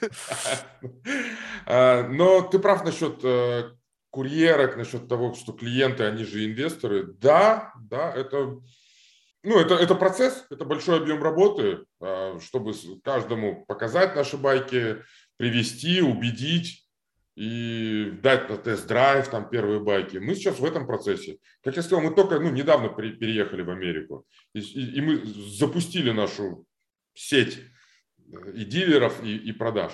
Мы можем вернуться с тобой к нашему разговору через год и посмотреть, какие у нас результаты будут. Я буду очень рад. Ну, я как бы, если чем смогу, я как бы ну, помогу. То есть мне как бы, знаешь, э, то, что, то, что не требует от меня какой-то чрезвычайно большой нагрузки, там, если там пару кому-то писем разослать, то, пожалуйста, там, выбери кого, ну, хоть вот кому.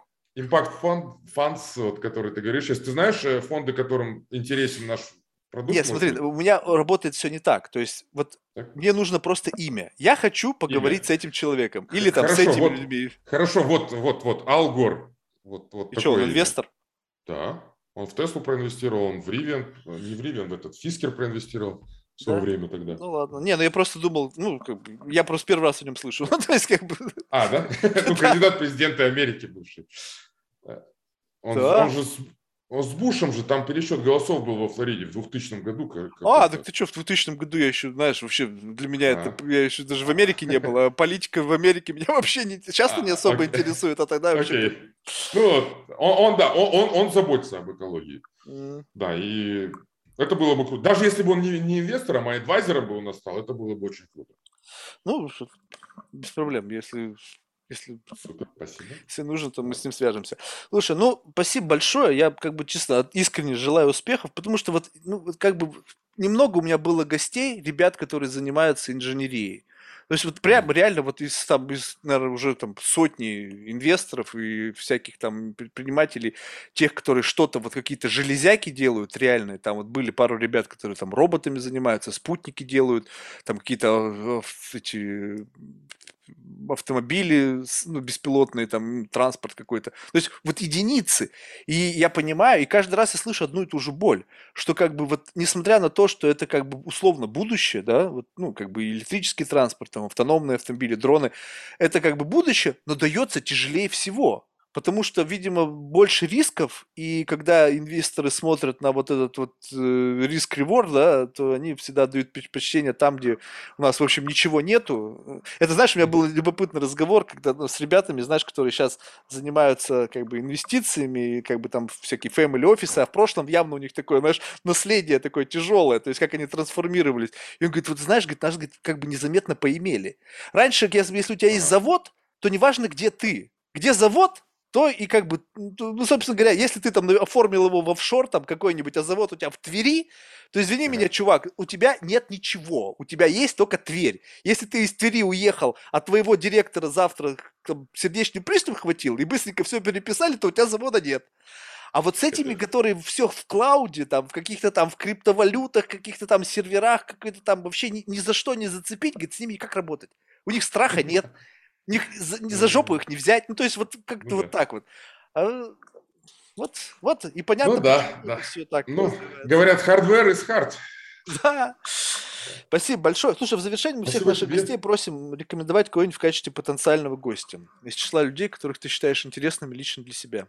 А пока только из русскоязычного сообщества.